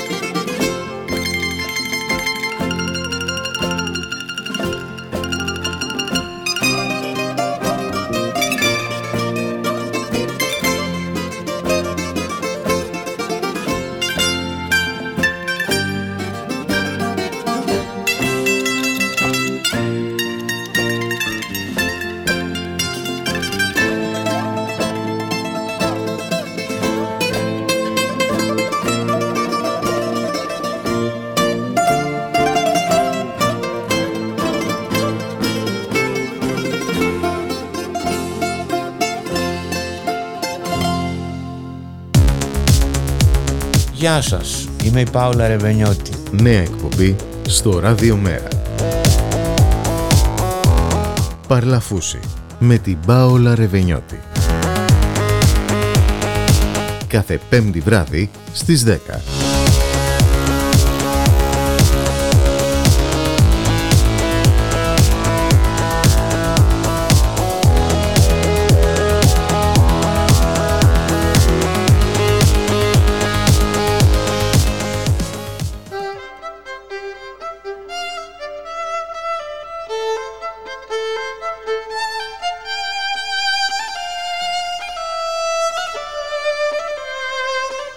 Ραδιομέρα. Η ανυπακοή στο ραδιόφωνο. Πρωτοφανής απρέπεια του Ζελένσκι στην ε, Βουλή και το θέμα είναι ότι υπήρξε ανοχή και ε, από το Προεδρείο και από την κυβέρνηση ενώ λίγοι ε, μέλη του τάγματος Αζόφ πήραν το λόγο εκτός του Ουκρανού Προέδρου. Καλωσορίζουμε αμέσως τον Αλέξη Σμυρλίν, διευθυντή της κοινοβουλευτικής ομάδας του ΜΕΡΑ 25. Αλέξη, καλώς μεσημέρι. Καλησπέρα, καλό μεσημέρι, Πουλικά. Δηλαδή εκτός από τον ε, Ουκρανό πρόεδρο φιλοξενήσαμε και μέλη του ναζιστικού τάγματος Αζόφ. Ε; Και δύο νεοναζί ακριβώς. Και δύο νεοναζί σήμερα με την ανοχή και με την κάλυψη του, προ, του, του Προεδρείου της Βουλής αλλά και της κυβέρνησης και εν τέλει και, και όλων όσοι παρέμειναν στην αίθουσα Δύο νεοναζί λοιπόν του τάγματος Αζόφ απευθύνθηκαν στο ελληνικό κοινοβούλιο. Απίστευτο. Μιλάμε για τον ναι, ναι, ναι. απόλυτο εξευτελισμό του, του Ελληνικού Κοινοβουλίου. Και εδώ πραγματικά δημιουργούνται τεράστια ερωτήματα Εάν είχε συζητηθεί αυτό, αν ήταν, αν ήταν γνωστό, αν ήταν ενημερωμένο το Προεδρείο. Αλλά σε κάθε περίπτωση η εικόνα, επειδή ο Γιώργος Λογιάδης, ο βουλευτής του ΜΕΡΑ 25 Ηρακλείου, ο οποίος εκπροσώπησε το ΜΕΡΑ ακριβώς για να δείξουμε, για να επιδείξουμε την αλληλεγγύη μας στον Ουκρανικό λαό, ο οποίος... Φαίνεται ότι δεν ήταν αυτό το ζητούμενο από την πλευρά της κυβέρνησης ε, πάντως, Αλέξης Μυρλή. δεν ήταν αυτό το ζητούμενο. Και φάνηκε ακριβώς ότι αυτό που έχουμε ως εικόνα εν τέλει είναι σύσσωμη η Νέα Δημοκρατία αλλά και βουλευτές του ΣΥΡΙΖΑ και του ΚΙΝΑΛ να χειροκροτούν τι εν τέλει. Δύο νεοναζί που βγήκαν και απευθύνθηκαν στο Ελληνικό Κοινοβούλιο και στον ελληνικό λαό. Μιλάμε για τον απόλυτο εξευτελισμό του Ελληνικού Κοινοβουλίου, Μπούλικα. Και όχι μόνο του Ελληνικού Κοινοβουλίου, ε, αυτό είναι προσβολή και του ελληνικού λαού. Έτσι μας προσβάλλει. Εγώ προσωπικά νιώθω προσβεβλημένη. Απίστευτα. Ακριβώς. Σε κάθε περίπτωση. Το και δεν πρέπει να μείνει έτσι αυτό. Άμεσα δημοκρατικά αντανακλαστικά. Ο Γιώργος mm με το που άκουσε ότι είναι μέλη του τάγματος Αζόφ αμέσως σηκώθηκε και έφυγε. Αποχώρησε άμεσα από την αίθουσα. Και δυστυχώς, και είναι δυστύχημα, ήταν ο μόνος που αποχώρησε. Μάλιστα. Ο μόνο που αποχώρησε, μόνο το ΜΕΡΑ25 αποχώρησε. Από τα κόμματα που ήταν παρόντα. Ε, Αλέξης Μυρλή αυτό δεν πρέπει να μείνει έτσι ε, Ναι ε, δεν πρέπει να μείνει έτσι Γιατί απαντάει και σε πολλά ε, ερωτήματα ε, Το γεγονός αυτό Το σημερινό Η αλήθεια είναι ότι Να ολοκληρώσουμε και με μια προσωπική σκέψη όταν ε, άκουγα τον πρόεδρο της Βουλής να, να προσφωνεί τον ε, κύριο Ζελένσκι πριν πάρει το λόγο κατέληξε με την τελική εποδό ο κύριος Τασούλας μέχρι την τελική νίκη. Και προσωπικά έκανα κάποιους περίεργους συνειρμούς και, μεταφρά, και μεταφράσεις στο μυαλό μου αυτής της φράσης. Τέλος πάντων, ας μην πούμε περισσότερα. Θα έχουμε την ευκαιρία να τα πούμε ε, γιατί αυτό δεν μπορεί να περάσει έτσι. Να σε ευχαριστήσω πάρα πολύ ε, για την άμεση ε, ενημέρωση Αλέξης Μυρλή. Καλή συνέχεια. Καλή συνέχεια και σε εσάς.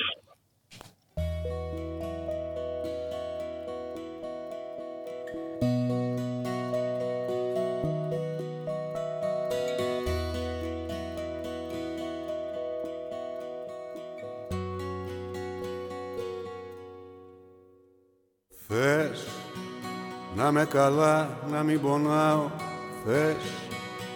Να σε μακριά και να μοιράζει στιγμές Που είχα κρατήσει για να σε έχω, θες.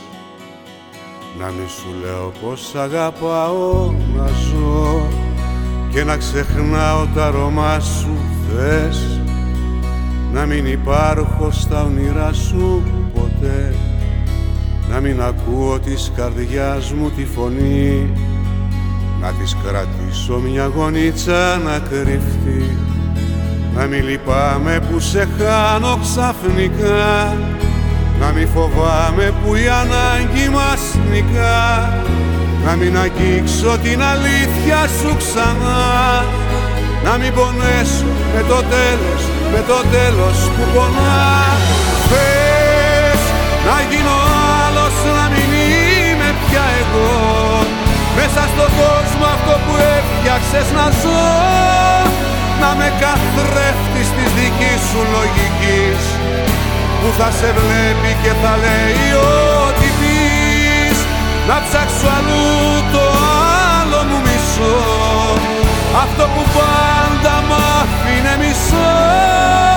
Να με καθρέφτεις όλα αυτά που εσύ θα θες Μ' αν το μπορώ ποτέ δεν ρώτησες.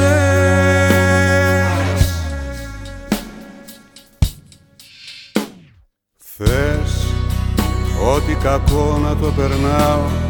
Θες να προσποιούμε πως γελάω χωρίς να σε κοντά μου να υπάρχω. Θες δικαιολογίες πάντα να έχω. Θες να μην λυπάμαι που σε χάνω ξαφνικά. Να μην φοβάμαι που η ανάγκη μας νικά. Να μην αγγίξω την αλήθεια σου ξανά. Να μην πονέσω με το τέλος, με το τέλος που πονά.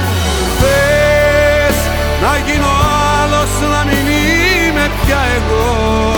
Μέσα στον κόσμο αυτό που έφτιαξες να ζω να με καθρέφτεις της δικής σου λογικής που θα σε βλέπει και θα λέει ό,τι πεις. Να ψάξω αλλού το άλλο μου μισό αυτό που πάντα μ' άφηνε μισό. Να με καθρέφτεις όλα αυτά που εσύ θα θες Μα αν το μπορώ ποτέ δεν ρώτησες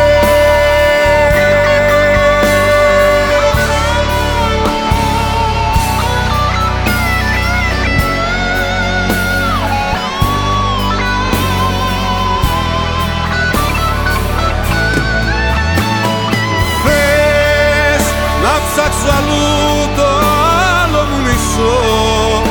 Αυτό που πάντα μ' άφηνε μισό. Να με καθρέφτεις όλα αυτά που εσύ θα θες. Μ' αν το μπορώ ποτέ δεν ρώτησες. Θες να με καλά να μην πονάω. Θες να σε μακριά και να μοιράζει στιγμές που είχα κρατήσει για να σ' έχω. Θες να μη σου λέω πως αγαπάω. Θες.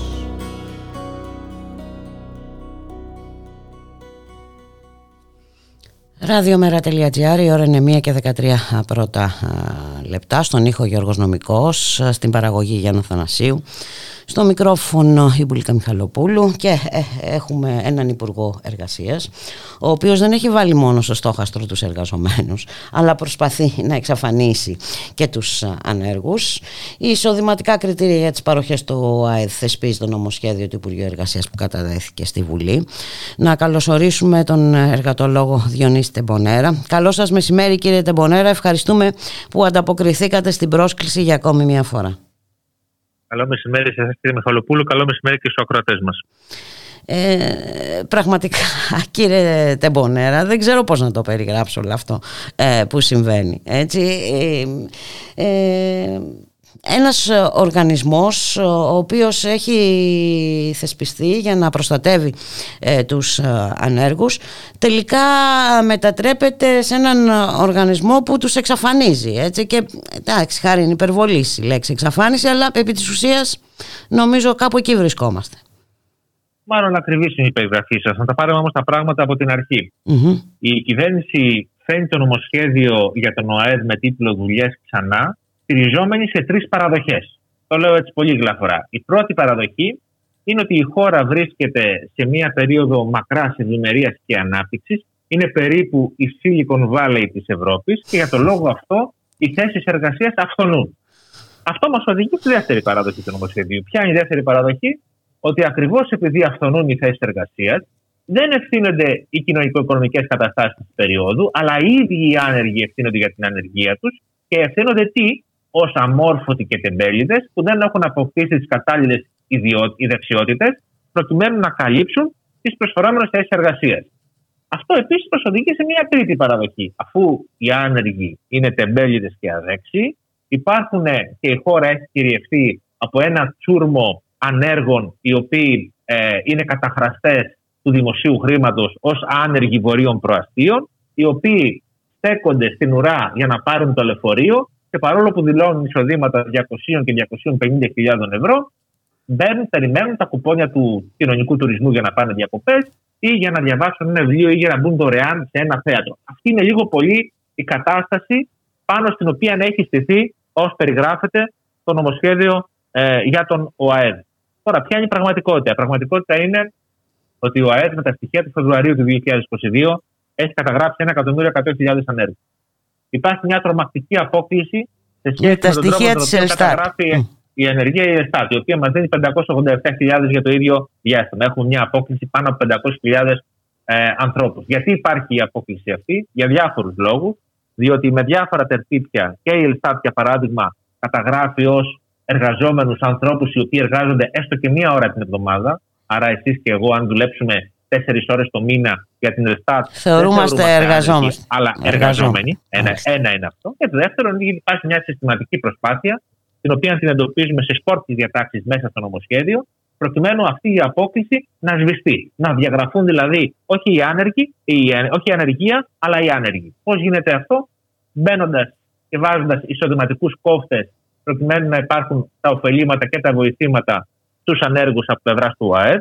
14.000 ευρώ άγαμος ή 20.000 ευρώ το οικογενειακό εισόδημα, προκειμένου κάποιος να μπορεί να πάρει αυτά τα βοηθήματα, τα πενιχρά. Δηλαδή τη δωρεάν μετακίνηση, τον κοινωνικό τουρισμό, την οριοδότηση στο δημόσιο, την είσοδο σε θέατρα και αρχαιολογικά μουσεία κ.ο.κ. Ο δεύτερος κόφτης, ο οποίος συνεπάγεται και επίσης διαγραφή από το Μητρό, είναι αν ένας άνεργος δεν πιστοποιείται και δεν τελειώνει την κατάρτιση, στην περίπτωση αυτή έχει και αυτός ποινή διαγραφής από το Μητρό. Ενώ βεβαίως και το επίδομα ενεργείας κόβεται αν κάποιος εργαζόμενος δεν ε, ανταποκρίνεται σε τρεις ποιήσεις για μία θέση εργασίας και δεν μπορεί να γραφτεί ξανά στο Μητρό των Ανέργων για περίπου δύο χρόνια. Να πούμε όμως μερικά βασικά στοιχεία. Το πρώτο στοιχείο έχει να κάνει με το γεγονός ότι υπάρχει μια πλάνη όσον αφορά τις προσφερόμενες θέσεις εργασίας. Νομίζει δηλαδή ο ακροατής που μας ακούει αυτή τη στιγμή ότι ο ΑΕΔ συστηματικά παίρνει τηλέφωνο τους ανέργους και τους καλεί να ανταποκριθούν σε θέσεις εργασίας που δεν υπάρχουν μόνο ένα 3% των ανέργων ειδοποιείται σε αιτήσια βάση προκειμένου να μπορέσει να καλύψει μια θέση εργασίας. Μιλάω για το 1.100.000 εγγεγραμμένους αυτή τη στιγμή.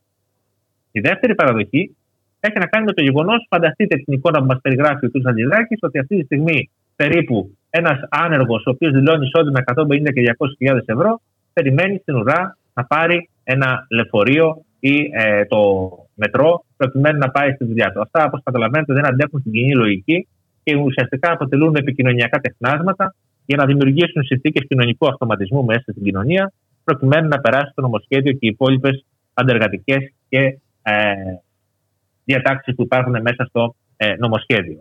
Παράλληλα, βεβαίως, υπάρχουν και άλλες ρυθμίσεις εξαιρετικά επιβλαβείς για την κοινωνία ολόκληρη. Mm-hmm. Ρυθμίσεις οι οποίες εισάγουν ξανά, όπως έγινε και στον ΕΦΚΑ, Golden Boys με πακελού μισθούς, διοικητές, υποδικητές, συμβούλους και μετακλητού μέσα στον ΟΑΕΔ έχουμε χέρι βαθύ και βαρύ στην ακίνητη περιουσία του ΟΑΕΔ και εκεί υπάρχει σοβαρό πρόβλημα. Όπως έγινε και με τον ΕΦΚΑ. Ε; Ακριβώς. Η αξιοποίηση εντός εισαγωγικών της ακίνητης περιουσίας του ΕΔΙ, η οποία είναι σημαντική. Ενώ βεβαίως μπορούμε μέσα στο νομοσχέδιο να εντοπίσουμε και διάφορες διατάξεις που οδηγούν στην πλήρη αποδιοργάνωση του φορέα και στην εκχώρηση σημαντικών αρμοδιοτήτων με προεξαφούσει βεβαίως της επαγγελματικής κατάρτισης και ιδιωτικά κέντρα κατάρτισης, προκειμένου να ε, αποτελεί πλέον ο ΑΕΔ απλά τον τροχονόμο των ιδιωτών στα πλαίσια της ε, δημιουργίας και της επεξεργασίας αυτών των προγραμμάτων κατάρτισης. Θυμίζω, και κάνω μια παρένθεση εδώ mm-hmm. όσον αφορά τα προγράμματα κατάρτισης, ότι αυτοί οι ιδιοκτήτες των παλιών ΚΕΚ, των κέντρων επαγγελματικής κατάρτισης, είναι αυτοί οι οποίοι, ε, αν θέλετε, ήταν πρωταθλητές στην απάτη την προηγούμενη περίοδο, καθώς πέραν πολλά χρήματα, ευρωπαϊκούς και εθνικούς πόρους, ε, και τώρα φιγουράρουν στην πρώτη θέση μεταξύ των οφειλετών στα ασφαλιστικά ταμεία και στην εφορία. Άρα το λέω αυτό γιατί ενδεχομένως αυτό να μας φανεί χρήσιμο στην πορεία για να δούμε πού πρόκειται ξανά να καταλήξει το 1 δισεκατομμύριο ευρώ του Ταμείου Ανάκαμψης, το οποίο στοχεύουν και οι ιδιώτες βεβαίως ε, μέσα από την, ε, το νομοσχέδιο αυτό, αντιμετωπίζοντας την κατάρτιση όχι ως μια διαδικασία που μπορεί να επανεισάγει τους ανέργους στην αγορά εργασίας, αλλά περίπου ως ε, μια χρυσή κότα η οποία γεννά χρυσά αυγά, εν πάση περιπτώσει, και δίνει σε ιδιώτες μεγάλα ε, υπερκέρδη. Μεγάλα υπερκέρδη. Σοβαρή... Μάλιστα. Δεν υπάρχει μια σοβαρή προσπάθεια στο νομοσχέδιο αυτό αντιμετώπισης της ανεργίας και βεβαίως δεν μπορεί αυτή η κυβέρνηση, δεν μπορεί αυτός ο υπουργός μαζί με τον προηγούμενο τον κύριο Βρούτσι να μιλούν για καταπολέμηση της ανεργίας όταν ήταν η κυβέρνηση αυτή βεβαίως η οποία και αποδιοργάνωσε το ΣΕΠΕ και διέλυσε τις συλλογικέ διαπραγματεύσεις, μείωσε τους μισθούς, εντατικοποίησε την εργασία, κατάργησε το ωράριο και το 8ωρο και μια σειρά από ρυθμίσεις οι οποίες ακριβώς έχουν, έχουν οδηγήσει πολλούς ανθρώπους και ανέργους στην απόγνωση, όχι μόνο στη μαύρη τρύπα της ενεργείας, αλλά και στην αδυναμία να μπορέσουν να βρουν μια νέα θέση δουλειάς. Ε, κύριε Τεμπονέρα, πραγματικά θα πρέπει να δούμε και αυτά, αυτές τις αλλαγές στο σύστημα αξιολόγησης των κέντρων επαγγελματικής κατάρτισης. Ε, γιατί αν κρίνουμε από την τακτική αυτής, αυτής εδώ της ε, κυβέρνησης ο μόνος στόχος της κάθε φορά το έχουμε δει ε, να γίνεται παντού αυτό και σε ό,τι αφορά την υγεία και σε ό,τι αφορά την παιδεία να ευνοηθούν κάποιοι έτσι, και βέβαια όλα αυτά ε, σε βάρος ε, εργαζομένων, ανέργων, ασθενών, υγιών, των πάντων. Με λίγα λόγια. Είναι μια, ε, είναι μια στρεβλή αντίληψη που την οποία αντιμετωπίζουμε και στο νομοσχέδιο αυτό. Δηλαδή, ε, αυτό πηγάζει και από την έκθεση Πισαρίδη βεβαίως, η οποία στηρίζεται σε μια παραδοχή η οποία λέει ότι οι άνεργοι ευθύνονται για την ανεργία τους και όχι βεβαίως οι συνθήκες στην αγορά εργασίας και στην οικονομία οι οποίες επηρεάζουν καθοριστικά την ανεργία. Είναι μια προσπάθεια ακόμα, όπως έγινε και στην πανδημία, να ε, βγει μπροστά η ατομική, η ατομική ευθύνη, των, ανέργων αυτή, ναι, ναι. των ανέργων αυτή τη φορά, οι οποίοι, εν πάση περιπτώσει, είναι τεμπέληδες, αμόρφωτοι και καταχραστές και απαταιώνες περίπου, έτσι γράφονται στο νομοσχέδιο αυτό, και ε, προσπαθούν να διασπαθήσουν το δημόσιο χρήμα. Αυτά όλα, όπως καταλαβαίνετε, καμιά σχέση δεν έχουν με την πραγματικότητα. Σας ευχαριστώ πάρα πολύ, κύριε Τεμπονέρα. Να είσαστε καλά. Να είστε καλά. Καλό απόγευμα. Ευχαριστώ πολύ. Γεια, Γεια σας. με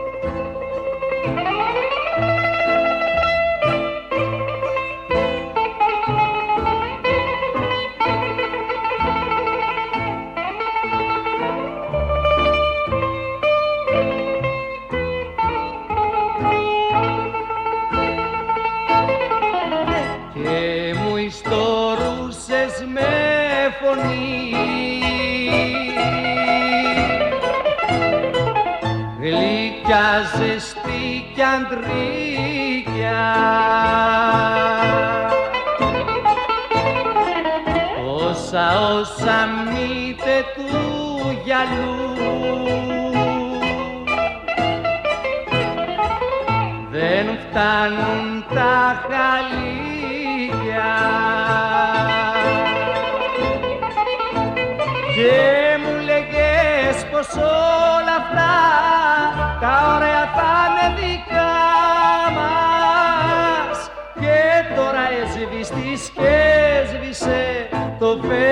φέγγος και η φωτιά μας.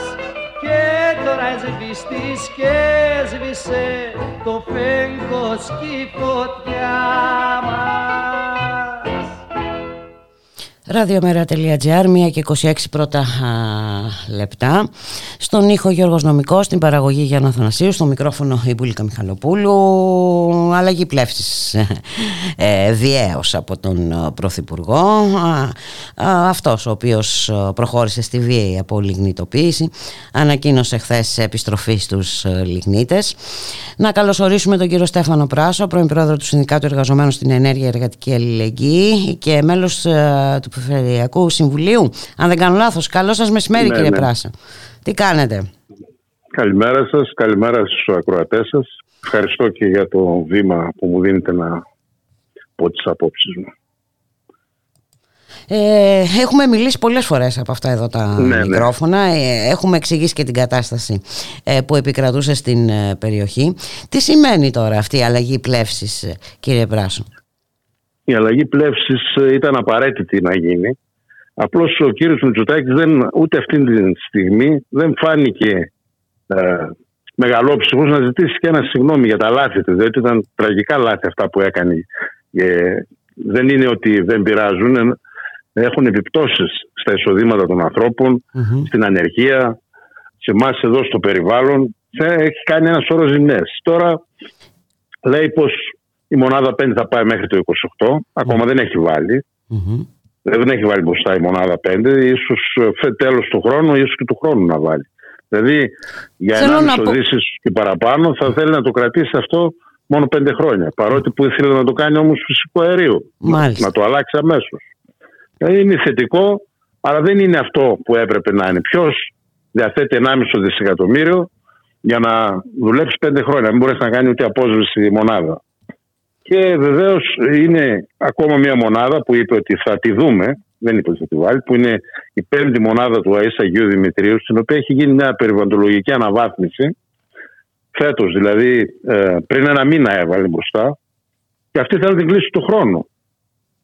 Έτσι είναι στο πρόγραμμα δηλαδή.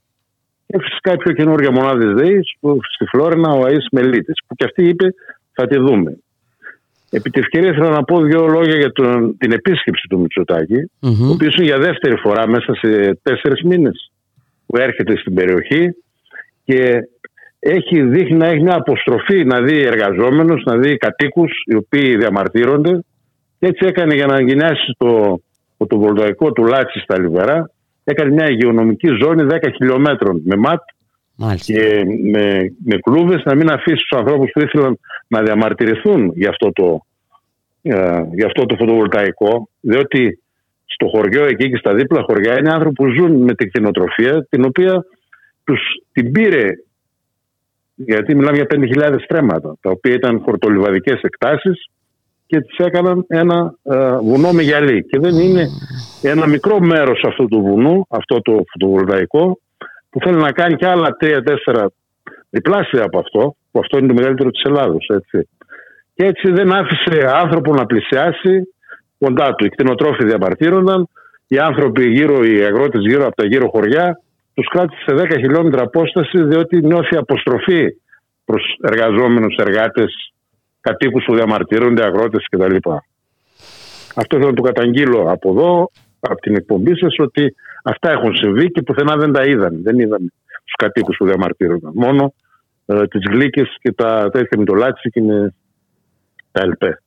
Ναι, αυτό είναι το ζητούμενο ε, για την κυβέρνηση και μάλιστα ε, ναι. δεν πρόκειται μόνο περί περιβαλλοντικής ε, καταστροφής. θέλω ναι. να πω ότι στη σημερινή συγκυρία με ένα πόλεμο, με μια επισητιστική κρίση μπροστά μας καταλαβαίνουμε το να μετατρέπονται εκτάσεις που θα μπορούσαν καλλιεργήσιμες εκτάσεις ναι, σε πάρκα φωτοβολταϊκών ε, αυτό ε, επιτρέψτε μου να πω ότι είναι ναι, ναι, εγκληματικό. Ναι, εγκληματικό είναι, όπως το λέτε, ακριβώς έτσι είναι. Διότι είναι και νέοι άνθρωποι, όταν ήρθαν και μας είπαν εδώ πέρα για την απολυνητοποίηση, τα κυβερνητικά στελέχη, ο Μουσουρούλης και οι λοιποί, το στόμα τους όταν άνοιγε έβγαζε προβατάκια, κατσικάκια, μουσκαράκια, πως όλα αφού κλείσουν τα εργοστάσια θα φτιάξουν, ε, θα αναπτύξουν την, την οτροφία και τη γεωργία. Αντιθέτως, έχουν καταστρέψει και τα δυο. Και την κτηνοτροφία, που εδώ στα χωριά αναγκάστηκε ο κόσμος να γυρίσει πίσω, που είχαν πάει σε μεροκάματα και αυτά, αλλά δεν υπάρχει μεροκάματο. Γύρισαν στην κτηνοτροφία, τριαντάριδες, τριανταπεντάριδες που ασχολούνται στα σοβαρά οι άνθρωποι και δεν σκέφτονται τώρα να τα εγκαταλείψουν, αναγκαστικά δηλαδή, να τα εγκαταλείψουν και να σηκωθούν να φύγουν. Δεν, είναι, δεν τους χωράει η περιοχή. Δεν έχει κάτι άλλο να ασχοληθεί ο άνθρωπος στην περιοχή. Τα ίδια και με τα χωράφια. Επίσης, είναι 150.000-160.000 στρέμματα τα οποία εκμεταλλεύτηκε η ΔΕΗ στα ορυχεία. Mm-hmm. Ας πούμε τα πρώην ορυχεία. Ναι. Αυτά εμείς ζητούσαμε και ζητάμε και οι σύλλογοι και ο κόσμος της περιοχής αυτά να γίνουν τα μισά αναδάσωση για να πάρουμε πίσω το οξυγόνο που μας το έχουν στερήσει τόσα χρόνια αλλά και τα άλλα μισά να γίνουν χωράφια, να τα πάρουν νέοι αγρότες, ε, συνεταιρισμοί κτλ. Και, και να τα να τα κάνουμε γόνιμες εκτάσεις. Διότι, όπως σωστά είπατε, σε επιστημιστική κρίση πάμε, έτσι λένε και αυτοί οι ίδιοι. Και αντιθέτως και αυτά τα δίνουν σε ξένες εταιρείες και έχουν δώσει 70.000 στρέμματα στην γερμανική ΕΡΒΕ που με τη ΔΕΗ θα κάνει 2 γιγαβάτ φωτοβολταϊκά. Να γεμίσουν δηλαδή όλη την περιοχή Τζάμια. Το συγκεκριμένο βουνό, το όρος Άσκιο, το οποίο πήγε χθες ο Πρωθυπουργός, αν το δει κάποιος από ψηλά, όταν θα ανεβεί, ε, θα, θα του θα σφιχτεί η καρδιά του γιατί βλέπει ένα ολόκληρο βουνό, ολόκληρο βουνό, γιατί δεν είναι μόνο αυτό το πάρκο που έκανε. Ε, αυτό το πάρκο είναι ένα τμήμα ενός ε, συνολικού πάρκου, γιατί έτσι θα έπρεπε να το πούμε, το οποίο φτάνει τα 2 γιγαβάτ σε όλη την περιοχή.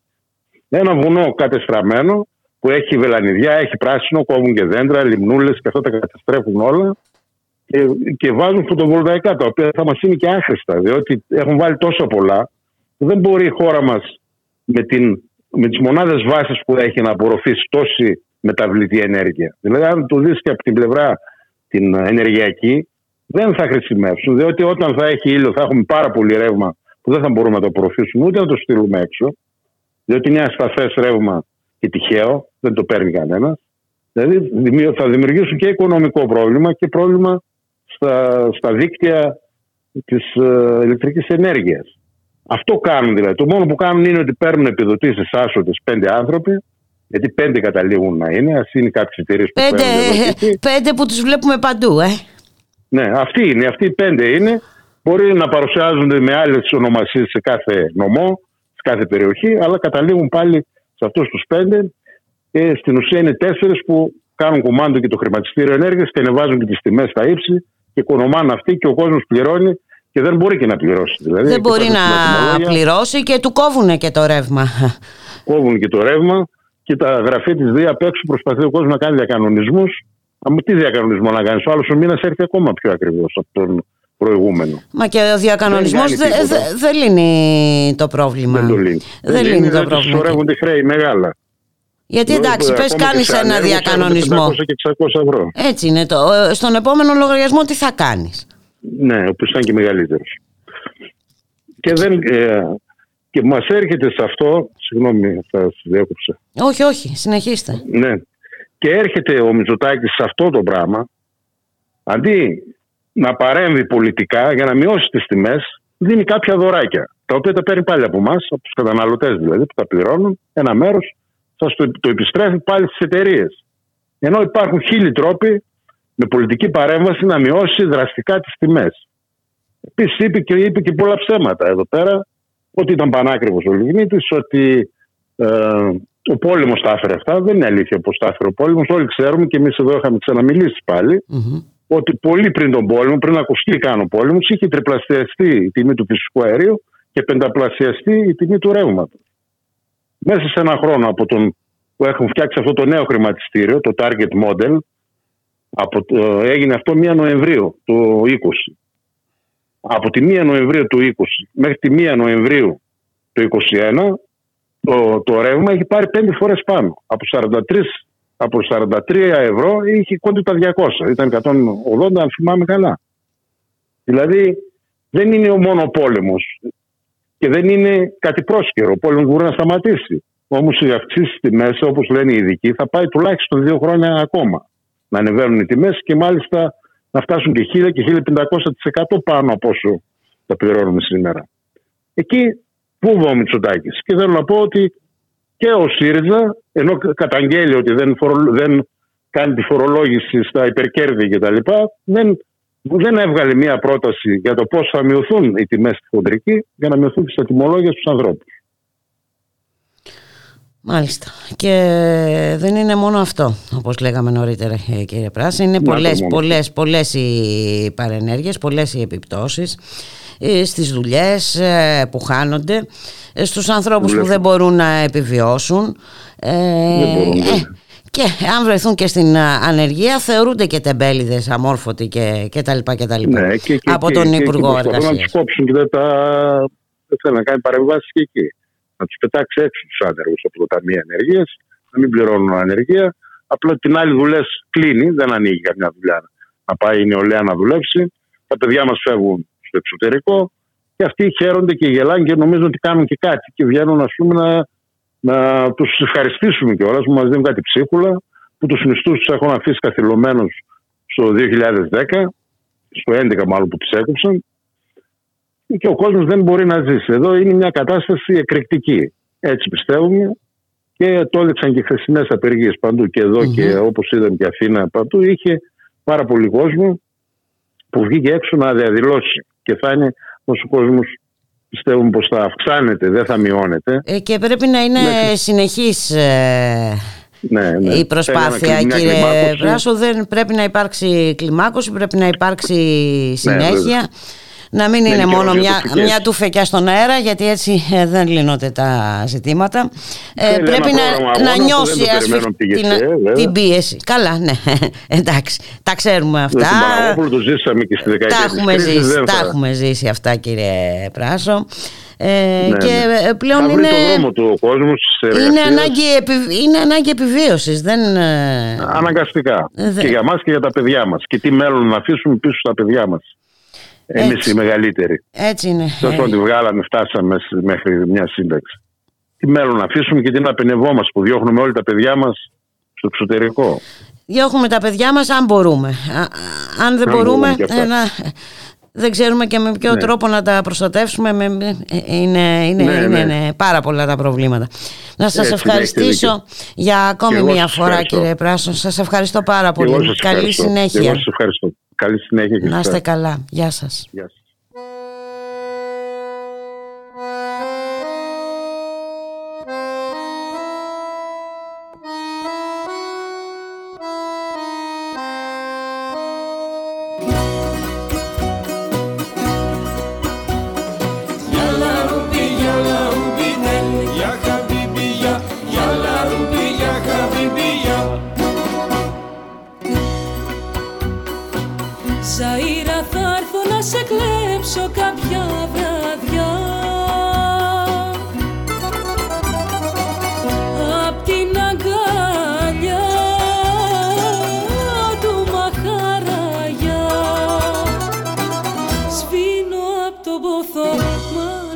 Σε νιώθω Αχ Ζαΐρα μου γλυκιά.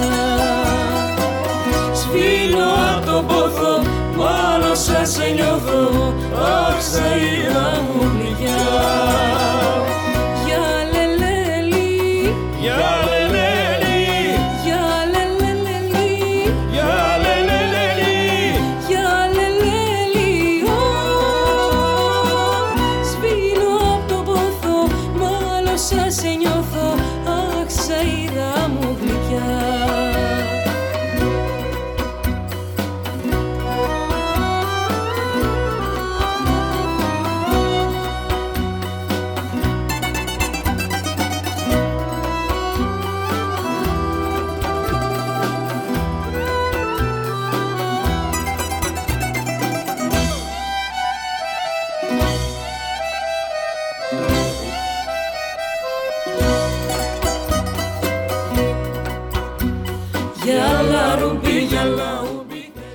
Ραδιομέρα.gr, μία και 40 πρώτα λεπτά.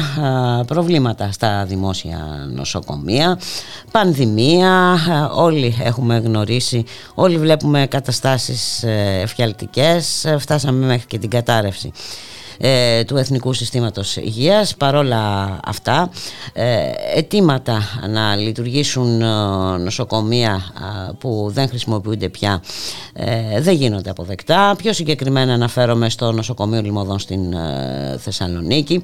Το νοσοκομείο αυτό που είχε κλείσει επί Υπουργείας του Άδωνη Γεωργιάδη στο Υγείας παραμένει αναξιοποιητό. Έχουν προχωρήσει κινητοποιήσει και σε συμβολική κατάληψη και οι φορείς, κάτοικοι κτλ. Να καλωσορίσουμε τον κύριο Γιάννη Ράπτη, γιατρό και μέλος του Κοινωνικού Ιατρίου Αλληλεγγύης Θεσσαλονίκης. Καλό σας μεσημέρι κύριε Ράπτη. Καλό μεσημέρι, καλό μεσημέρι στους ακροατές σας. Ε, μιλάμε για ζωτική ανάγκη επαναλειτουργίας αυτού του νοσοκομείου ε, κύριε Ράπτη που αν δεν κάνω λάθος δεν χρειάζεται και πολλά ε, για να επαναλειτουργήσει. Ε, ναι, μιλάμε βέβαια. Ε, η Θεσσαλονίκη ήταν από τις πόλεις που στέναξε στην περίοδο της πανδημίας και στενάζει ακόμα. Δηλαδή δεν έχει αλλάξει για πολλά πράγματα. Μπορεί να ακούγονται από τις τηλεοράσεις και από τα ραδιόφωνα και από τις επίσημες κρατικές ε, ε, διοχετεύσεις ειδήσεων ότι η πανδημία ησυχάζει, αλλά παρόλα αυτά τα νοσοκομεία είναι είναι σε Τα στοιχεία δεν δείχνουν αυτό όμως και εν πάση περιπτώσει ακόμα και αν ησυχάσει, υποθέσουμε ότι ησυχάζει η πανδημία, υπάρχουν και άλλες ασθένειες. Φυσικά. ε, ναι. οι οποίες εγκαταλείφθηκαν δύο χρόνια ήρθαν παρόδο, έτσι. Ε, Έχουν εγκαταλειφθεί, δηλαδή δεν εξυπηρετήθηκαν μέσα από τα δημόσια νοσοκομεία, εξυπηρετήθηκαν μέσα από τον ιδιωτικό τομέα υγείας, ο οποίος πλουτίζει ασύστολα. Mm-hmm. Από όσους ε, μπόρεσαν βέβαια και μπορούν. Έτσι για τους υπόλοιπους. Ε, ναι, ναι που πουληθήκαν διαμερίσματα, δεν ξέρω. Υπήρξε πάντως μια πολύ μεγάλη μεταφορά κεφαλαίων από το δημόσιο σύστημα στο ιδιωτικό. Στο ιδιωτικό. Θα τα δούμε αυτά όταν ησυχάσουν τα πράγματα και θα είμαστε και πιο έτοιμοι να σας πούμε και πιο ακριβή στοιχεία. Εκείνο όμως που έχω να σας πω για αυτή τη φάση είναι, είναι το εξής. Το νοσοκομείο Λιμωδών, το ξέρετε όλοι, το έχετε ξαναπεί δηλαδή στο ραδιοφωνό σας, ε, έκλεισε το 2013. Κοιτάτε να δείτε, ήταν μια εντολή της Τρόικας. Αυτό ήταν δεδομένο αν και ο κύριος Γεωργιάδης είχε βγει τότε και ήθελε να πάρει αυτός όλη τη δόξα. Τα εύσημα, ναι. Αλλά, ναι, ναι, ναι. Ε, ε, μαζί με το Λιμωδόν είχαν κλείσει ακόμα και την προηγούμενη περίοδο και λίγο μετά κλείσαν ακόμα τέσσερις δομές στη Θεσσαλονίκη. Μιλάμε για το Λιμωδόν, μιλάμε για το νοσοκομείο Παναγία, μιλάμε για το 424 στρατιωτικό νοσοκομείο και μιλάμε για το μικρό νοσοκομείο, αυτό που λέγαμε εμείς των Καθολικών στη Φράγκον. Επίσης, το αντίστοιχο Λιμωδόν στην Αθήνα έκλεισε και αυτό. Και έκλεισε και το μικρό δερματολογικό νοσοκομείο της Θεσσαλονίκης, το οποίο ήταν ανεξάρτητο. Ε, ουσιαστικά δεν έκλεισε, δηλαδή εντάχθηκε η δερματολογική κλινική στο Ιπποκράτιο νοσοκομείο. Ε, αλλά αυτό το 16, το 17 Είχε φτιαχτεί ξανά το κτίριο, ήταν ένα πολύ όμορφο νεοκλασικό κτίριο. Φτιάχτηκε ξανά με δαπάνες του κράτους, δεν ξέρω τώρα από πού προέρχονταν. Πάντως φτιάχτηκε και λειτουργεί σαν εξωτερικά ιατρία της δερματολογικής κλινικής και σαν ένα κομμάτι του και ένα κομμάτι του σαν ένα τόμι της της ε, γειτονιάς. Ε, συνεπώς λοιπόν μείον 3-4 νοσοκομεία ε, έρχεται να αντιμετωπίσει η Θεσσαλονίκη το, το 20 το κύμα της πανδημίας. Εάν συνυπολογίσετε ότι και αυτά τα νοσοκομεία που μείνανε δεν ήταν ότι καλύτερο, έτσι. Υπήρχαν 10 χρόνια πίσω μνημονίων, υπήρχαν υποστελεχώσεις των νοσοκομείων, υπήρχε μια άρνηση ενίσχυσης του δημόσιου συστήματος και πριν τα μνημόνια, τα βλέπαμε δηλαδή και πριν αυτά, αντιλαμβάνεστε ότι τα μεγέθη είναι τεράστια. Δηλαδή, ακόμα και αυτό να πούμε ότι θα τελειώσει η πανδημία και θα μπουν όλα σε φυσιολογικό ρυθμό, δεν είναι έτσι. Υπολογίστε και πόσοι άνθρωποι φύγαν από τα νοσοκομεία λόγω αυτής της υπερέντασης και της υπερεντικοποίησης της εργασίας. Φύγανε, σηκωθήκαν και φύγανε, παρετήθηκαν δηλαδή. Έξω από τον πληθυσμό, ο οποίος, το, το νοσοκομιακό εννοώ, ο οποίος έφυγε με σύνταξη και δεν ανανεώθηκε ποτέ. Και εδώ να βάλουμε και τους υγειονομικούς σε αναστολή εργασίας. Συν και την αναστολή εργασίας, ναι. ε, βλέπετε ότι η καινούργια μέρα που ξημερώνει δεν θα είναι τίποτα καλό δηλαδή για τα νοσοκομεία. Για να λέμε ότι θα περάσει ο κορονοϊός και όλα θα, θα είναι ρόδινα, ωραία και καλά. Έτσι. Εμείς λοιπόν τι είπαμε; Είπαμε ότι αυτή τη στιγμή, αυτή την περίοδο, ούτως ή άλλως πιο έντονα αυτή την περίοδο, αλλά και γενικά η Θεσσαλονίκη δεν μπορεί να στερηθεί καμιάς νοσοκομιακής κλίνης, καμιάς δομής Και άρα δεν μπορούμε να βλέπουμε ένα κτίριο να είναι εγκατελειμμένο. Να ερημώνει. Ε, να ερημώνει και να, και να, από την άλλη μεριά να ψάχνουν οι συνάδελφοι στα νοσοκομεία να, να προσπαθούν να τρέχουν από εδώ και από εκεί και να βρουν ένα νοσοκομιακό κρεβάτι. Η δυναμικότητα του λιμωδών ήταν 80 με 100 κρεβάτια. Έτσι. Ε, βέβαια λειτουργεί σε κάποιες παλιές εποχές. Α πούμε 60. Το 60 δεν είναι πολυτέλεια, είναι αναγκαιότητα να υπάρχουν συν 60 κρεβάτια στην πόλη. Είναι σαφές γι αυτό. αυτό. Και το αίτημά μας, γι' αυτό και το αίτημά μας ήταν να επαναλειτουργήσει το νοσοκομείο ως νοσοκομείο εξοπλισμένο και στελεχωμένο. Και τι γίνεται τώρα κύριε Ράπτη, χτες ε, έγινε και μια νέα συμβολική κατάληψη του κτηρίου μετά ναι. την απεργιακή συγκέντρωση στην ε, πόλη. Ε, ναι. Από ό,τι βλέπω από τις φωτογραφίες ήταν μεγάλη η συμμετοχή. Ναι, είμαστε πάρα πολύ χαρούμενοι γι' αυτό και είμαστε και πάρα πολύ χαρούμενοι διπλά διότι την, την, ας πούμε, την, η κινητήρια δύναμη ήταν η ομάδα των φοιτητών που ήρθε εδώ. Mm-hmm. Εμείς είχαμε κάποια επαφή με τους φοιτητές της ιατρικής, με τις συλλογικότητες που υπάρχουν εκεί. Μας υποσχέθηκαν ότι θα έρθουν, ήρθαν πραγματικά και φοιτητές και από άλλες σχολές. Και αντιλαμβάνεστε ότι ένα ποτάμι έτσι νέων ανθρώπων, 20-22 χρονών, μας δίνει όλους χαρά, έτσι. Δεν το συζητάμε. Και αυτή ήταν, αυτό ήταν και ο κινητήριος μοχλός. Καθίσαμε εδώ το βράδυ, κάναμε τη συμβολική μας καταληψη Είχαμε τα τραγουδάκια, ήρθε και ο Ζερβουδάκης, έπαιξε, ας πούμε. Ε, το ευχαριστηθήκαμε ε, και περιμένουμε τις αντιδράσεις. Σήμερα το ΜΕΡΑ25 έκανε και την επερώτηση στη Βουλή. Mm-hmm. Ε, κατέθεσε δηλαδή, την επερώτηση που είχαμε συζητήσει ε, πριν ε, λίγο καιρό ε, και περιμένουμε να, να μας απαντήσει κάποιος. Να μας απαντήσει τι θα γίνει. Η Ρίσο παρόδο να σας πω και κάτι ότι εμφανίστηκε ένα ρεπορτάζ εδώ σε ένα τοπικό site στη Βόρεια GR το οποίο εμείς θεωρούμε ότι, ήταν, ότι είναι θόλωσε τα νερά. Έλεγε δηλαδή μέσα σε άκρες ότι υπάρχει κάποια διαβούλευση, υπήρχε μια έκθεση από την Δέλτα ΙΠΕ που σε αυτήν ανήκει το νοσοκομείο αλλά εμάς δεν μας έχει πει τίποτα η Δέλτα ΙΠΕ όταν τη ρωτήσαμε ότι θα ανοίξει το νοσοκομείο και ότι θα, μπορεί, θα πρέπει να συνδυαστεί με το καινούριο νοσοκομείο το παιδιατρικό που θα ανοίξει. Είναι λίγο θολά τα πράγματα. Α, προφανώς επί τούτου. Ε, τουλάχιστον επί ε, τούτου, ναι, ναι, ναι, ναι, για να θολώσει το τοπίο, να φανεί ότι υπάρχει μια λύση και για να μην προχωρήσετε περαιτέρω. Ε; Κάπως έτσι το βλέπω. Ακριβώς, έτσι φαντάζομαι. αλλά και, αν, και, και, αυτό μπορεί να είναι και επί τούτου, αλλά μπορεί να έχει και μια, κάποια πραγματικότητα η οποία είναι ως εξής. Το λέω με κάθε επιφύλαξη αλλά πολύ υποψιάζομαι ότι το πολιτικό μου κριτήριο με οδηγεί εκεί κάπου. Δηλαδή, ξέρετε ότι στη Θεσσαλονίκη θα, με, το, με, με, τα, με, τα, με τα καινούργια δεδομένα του ΣΔΙΤ, δηλαδή του συνύπαρξη δημόσιου και ιδιωτικού ναι, ναι, ναι, τομέα, σύμπραξη, ναι. θα, χτιστεί, θα χτιστεί το καινούριο παιδιατρικό νοσοκομείο. Μάλιστα. Το ρεπορτάζ περιέγραφε ότι υπάρχουν κάποιες ε, ε, συνομιλίες με το Ιταλικό κράτος Ε, ξέρετε ότι αυτό το πράγμα είναι ιδιοκτησία του Ιταλικού κράτους και το ελληνικό δημόσιο πληρώνει ένα συμβολικό τίμημα κάθε περίπου 75 ευρώ. Μάλιστα. Ε, θα, θα αγοράσει, λέει, το ελληνικό κράτος το νοσοκομείο και θα το κάνει. Δηλαδή, ε, ε, έλεγε τεχνητά ότι είναι θέμα ιδιοκτησίας. Δεν κάνει καν θέμα ιδιοκτησίας.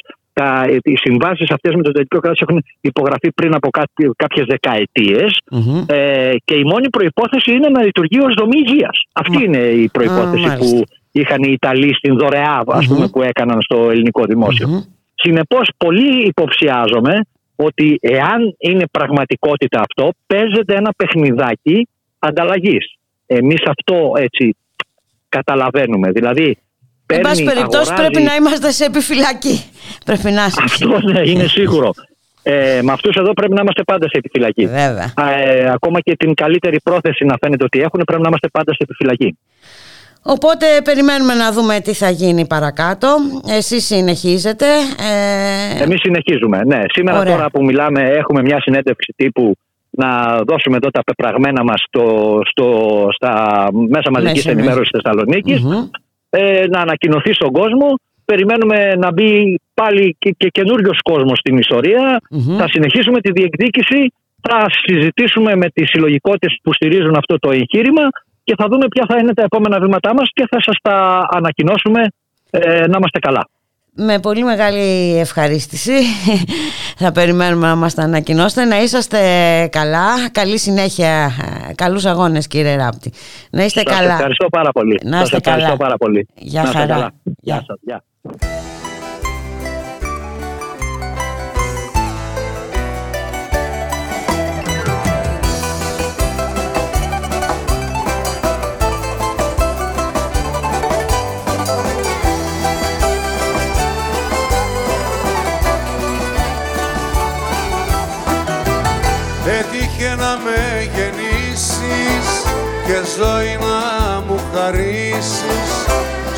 Πιο δύσκολο καιρό. Που ζω. Το βαρκάκι που με φέρνει επατάρισε και γέρνει. Πες μου που να κρατηθώ. Να σταθώ. Η ελπίδα μας χαμένη γραμμένη στου διάβολου το κοιτάπι να του βγει το μάτι.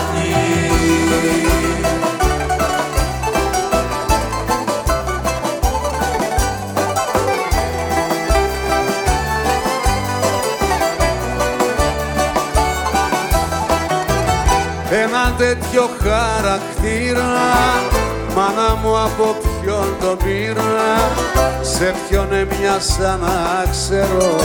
Που υποφέρω. Όλα γύρω με πειράζουν Και γουρουσούζι με φωνάζουν Με πληγώνει ότι δω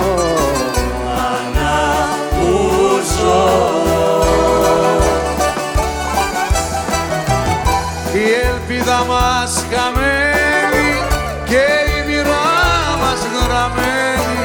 Στου διαβόλου το κοιτάπι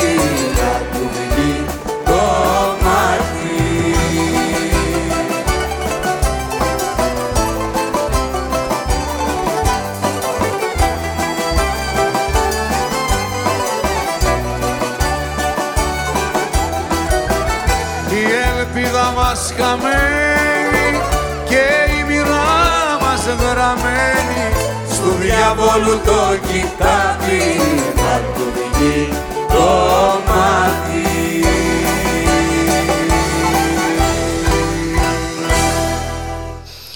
Ραδιομέρα.gr Πολλά τα ερωτήματα από το χθεσινό τραγικό συμβάν στο νοσοκομείο Παπα-Νικολάου της ε, Θεσσαλονίκης. Δεύτερος νεκρός μετά τη φωτιά που προκλήθηκε χθες το πρωί σε θάλαμο της ε, κλινικής COVID. Ε, πρόκειται για 52χρονο ασθενή ο οποίος κατά το τραγικό περιστατικό υπέστη εγκάφματα και διασωληνώθηκε σε μονάδα εντατικής θεραπείας.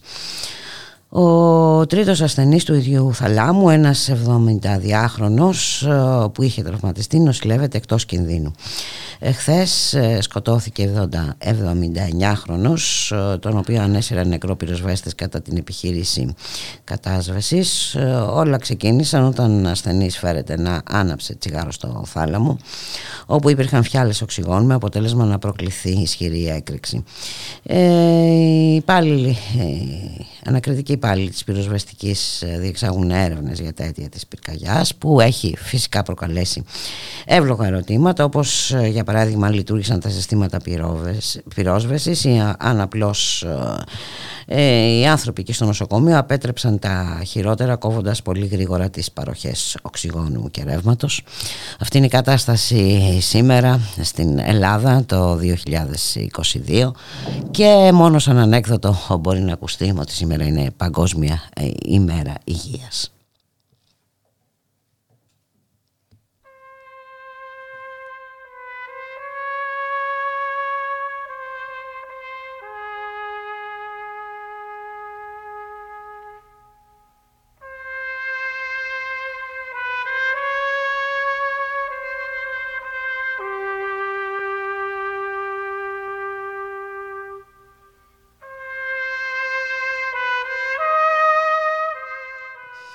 Με μουσική από τον Ονό θα σας αποχαιρετήσουμε. Σαν σήμερα ε, γεννήθηκε ο Αμερικανός σκηνοθέτης και παραγωγός Φράνσις Φόρτο Κοκόπολα μία από τις μεγαλύτερες προσωπικότητες του κινηματογράφου.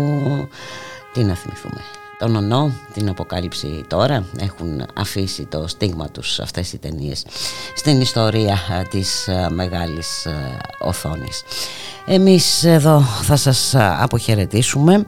Στη ρυθμίση του ήχου ήταν ο Γιώργος Νομικός, στην παραγωγή για Αθανασίου στο μικρόφωνο η και Μιχαλοπούλου. Να σας ευχηθούμε να είστε όλες και όλοι καλά. Καλώς εχόταν των πραγμάτων, θα τα ξαναπούμε αύριο στις 12 το μεσημέρι. Γεια χαρά.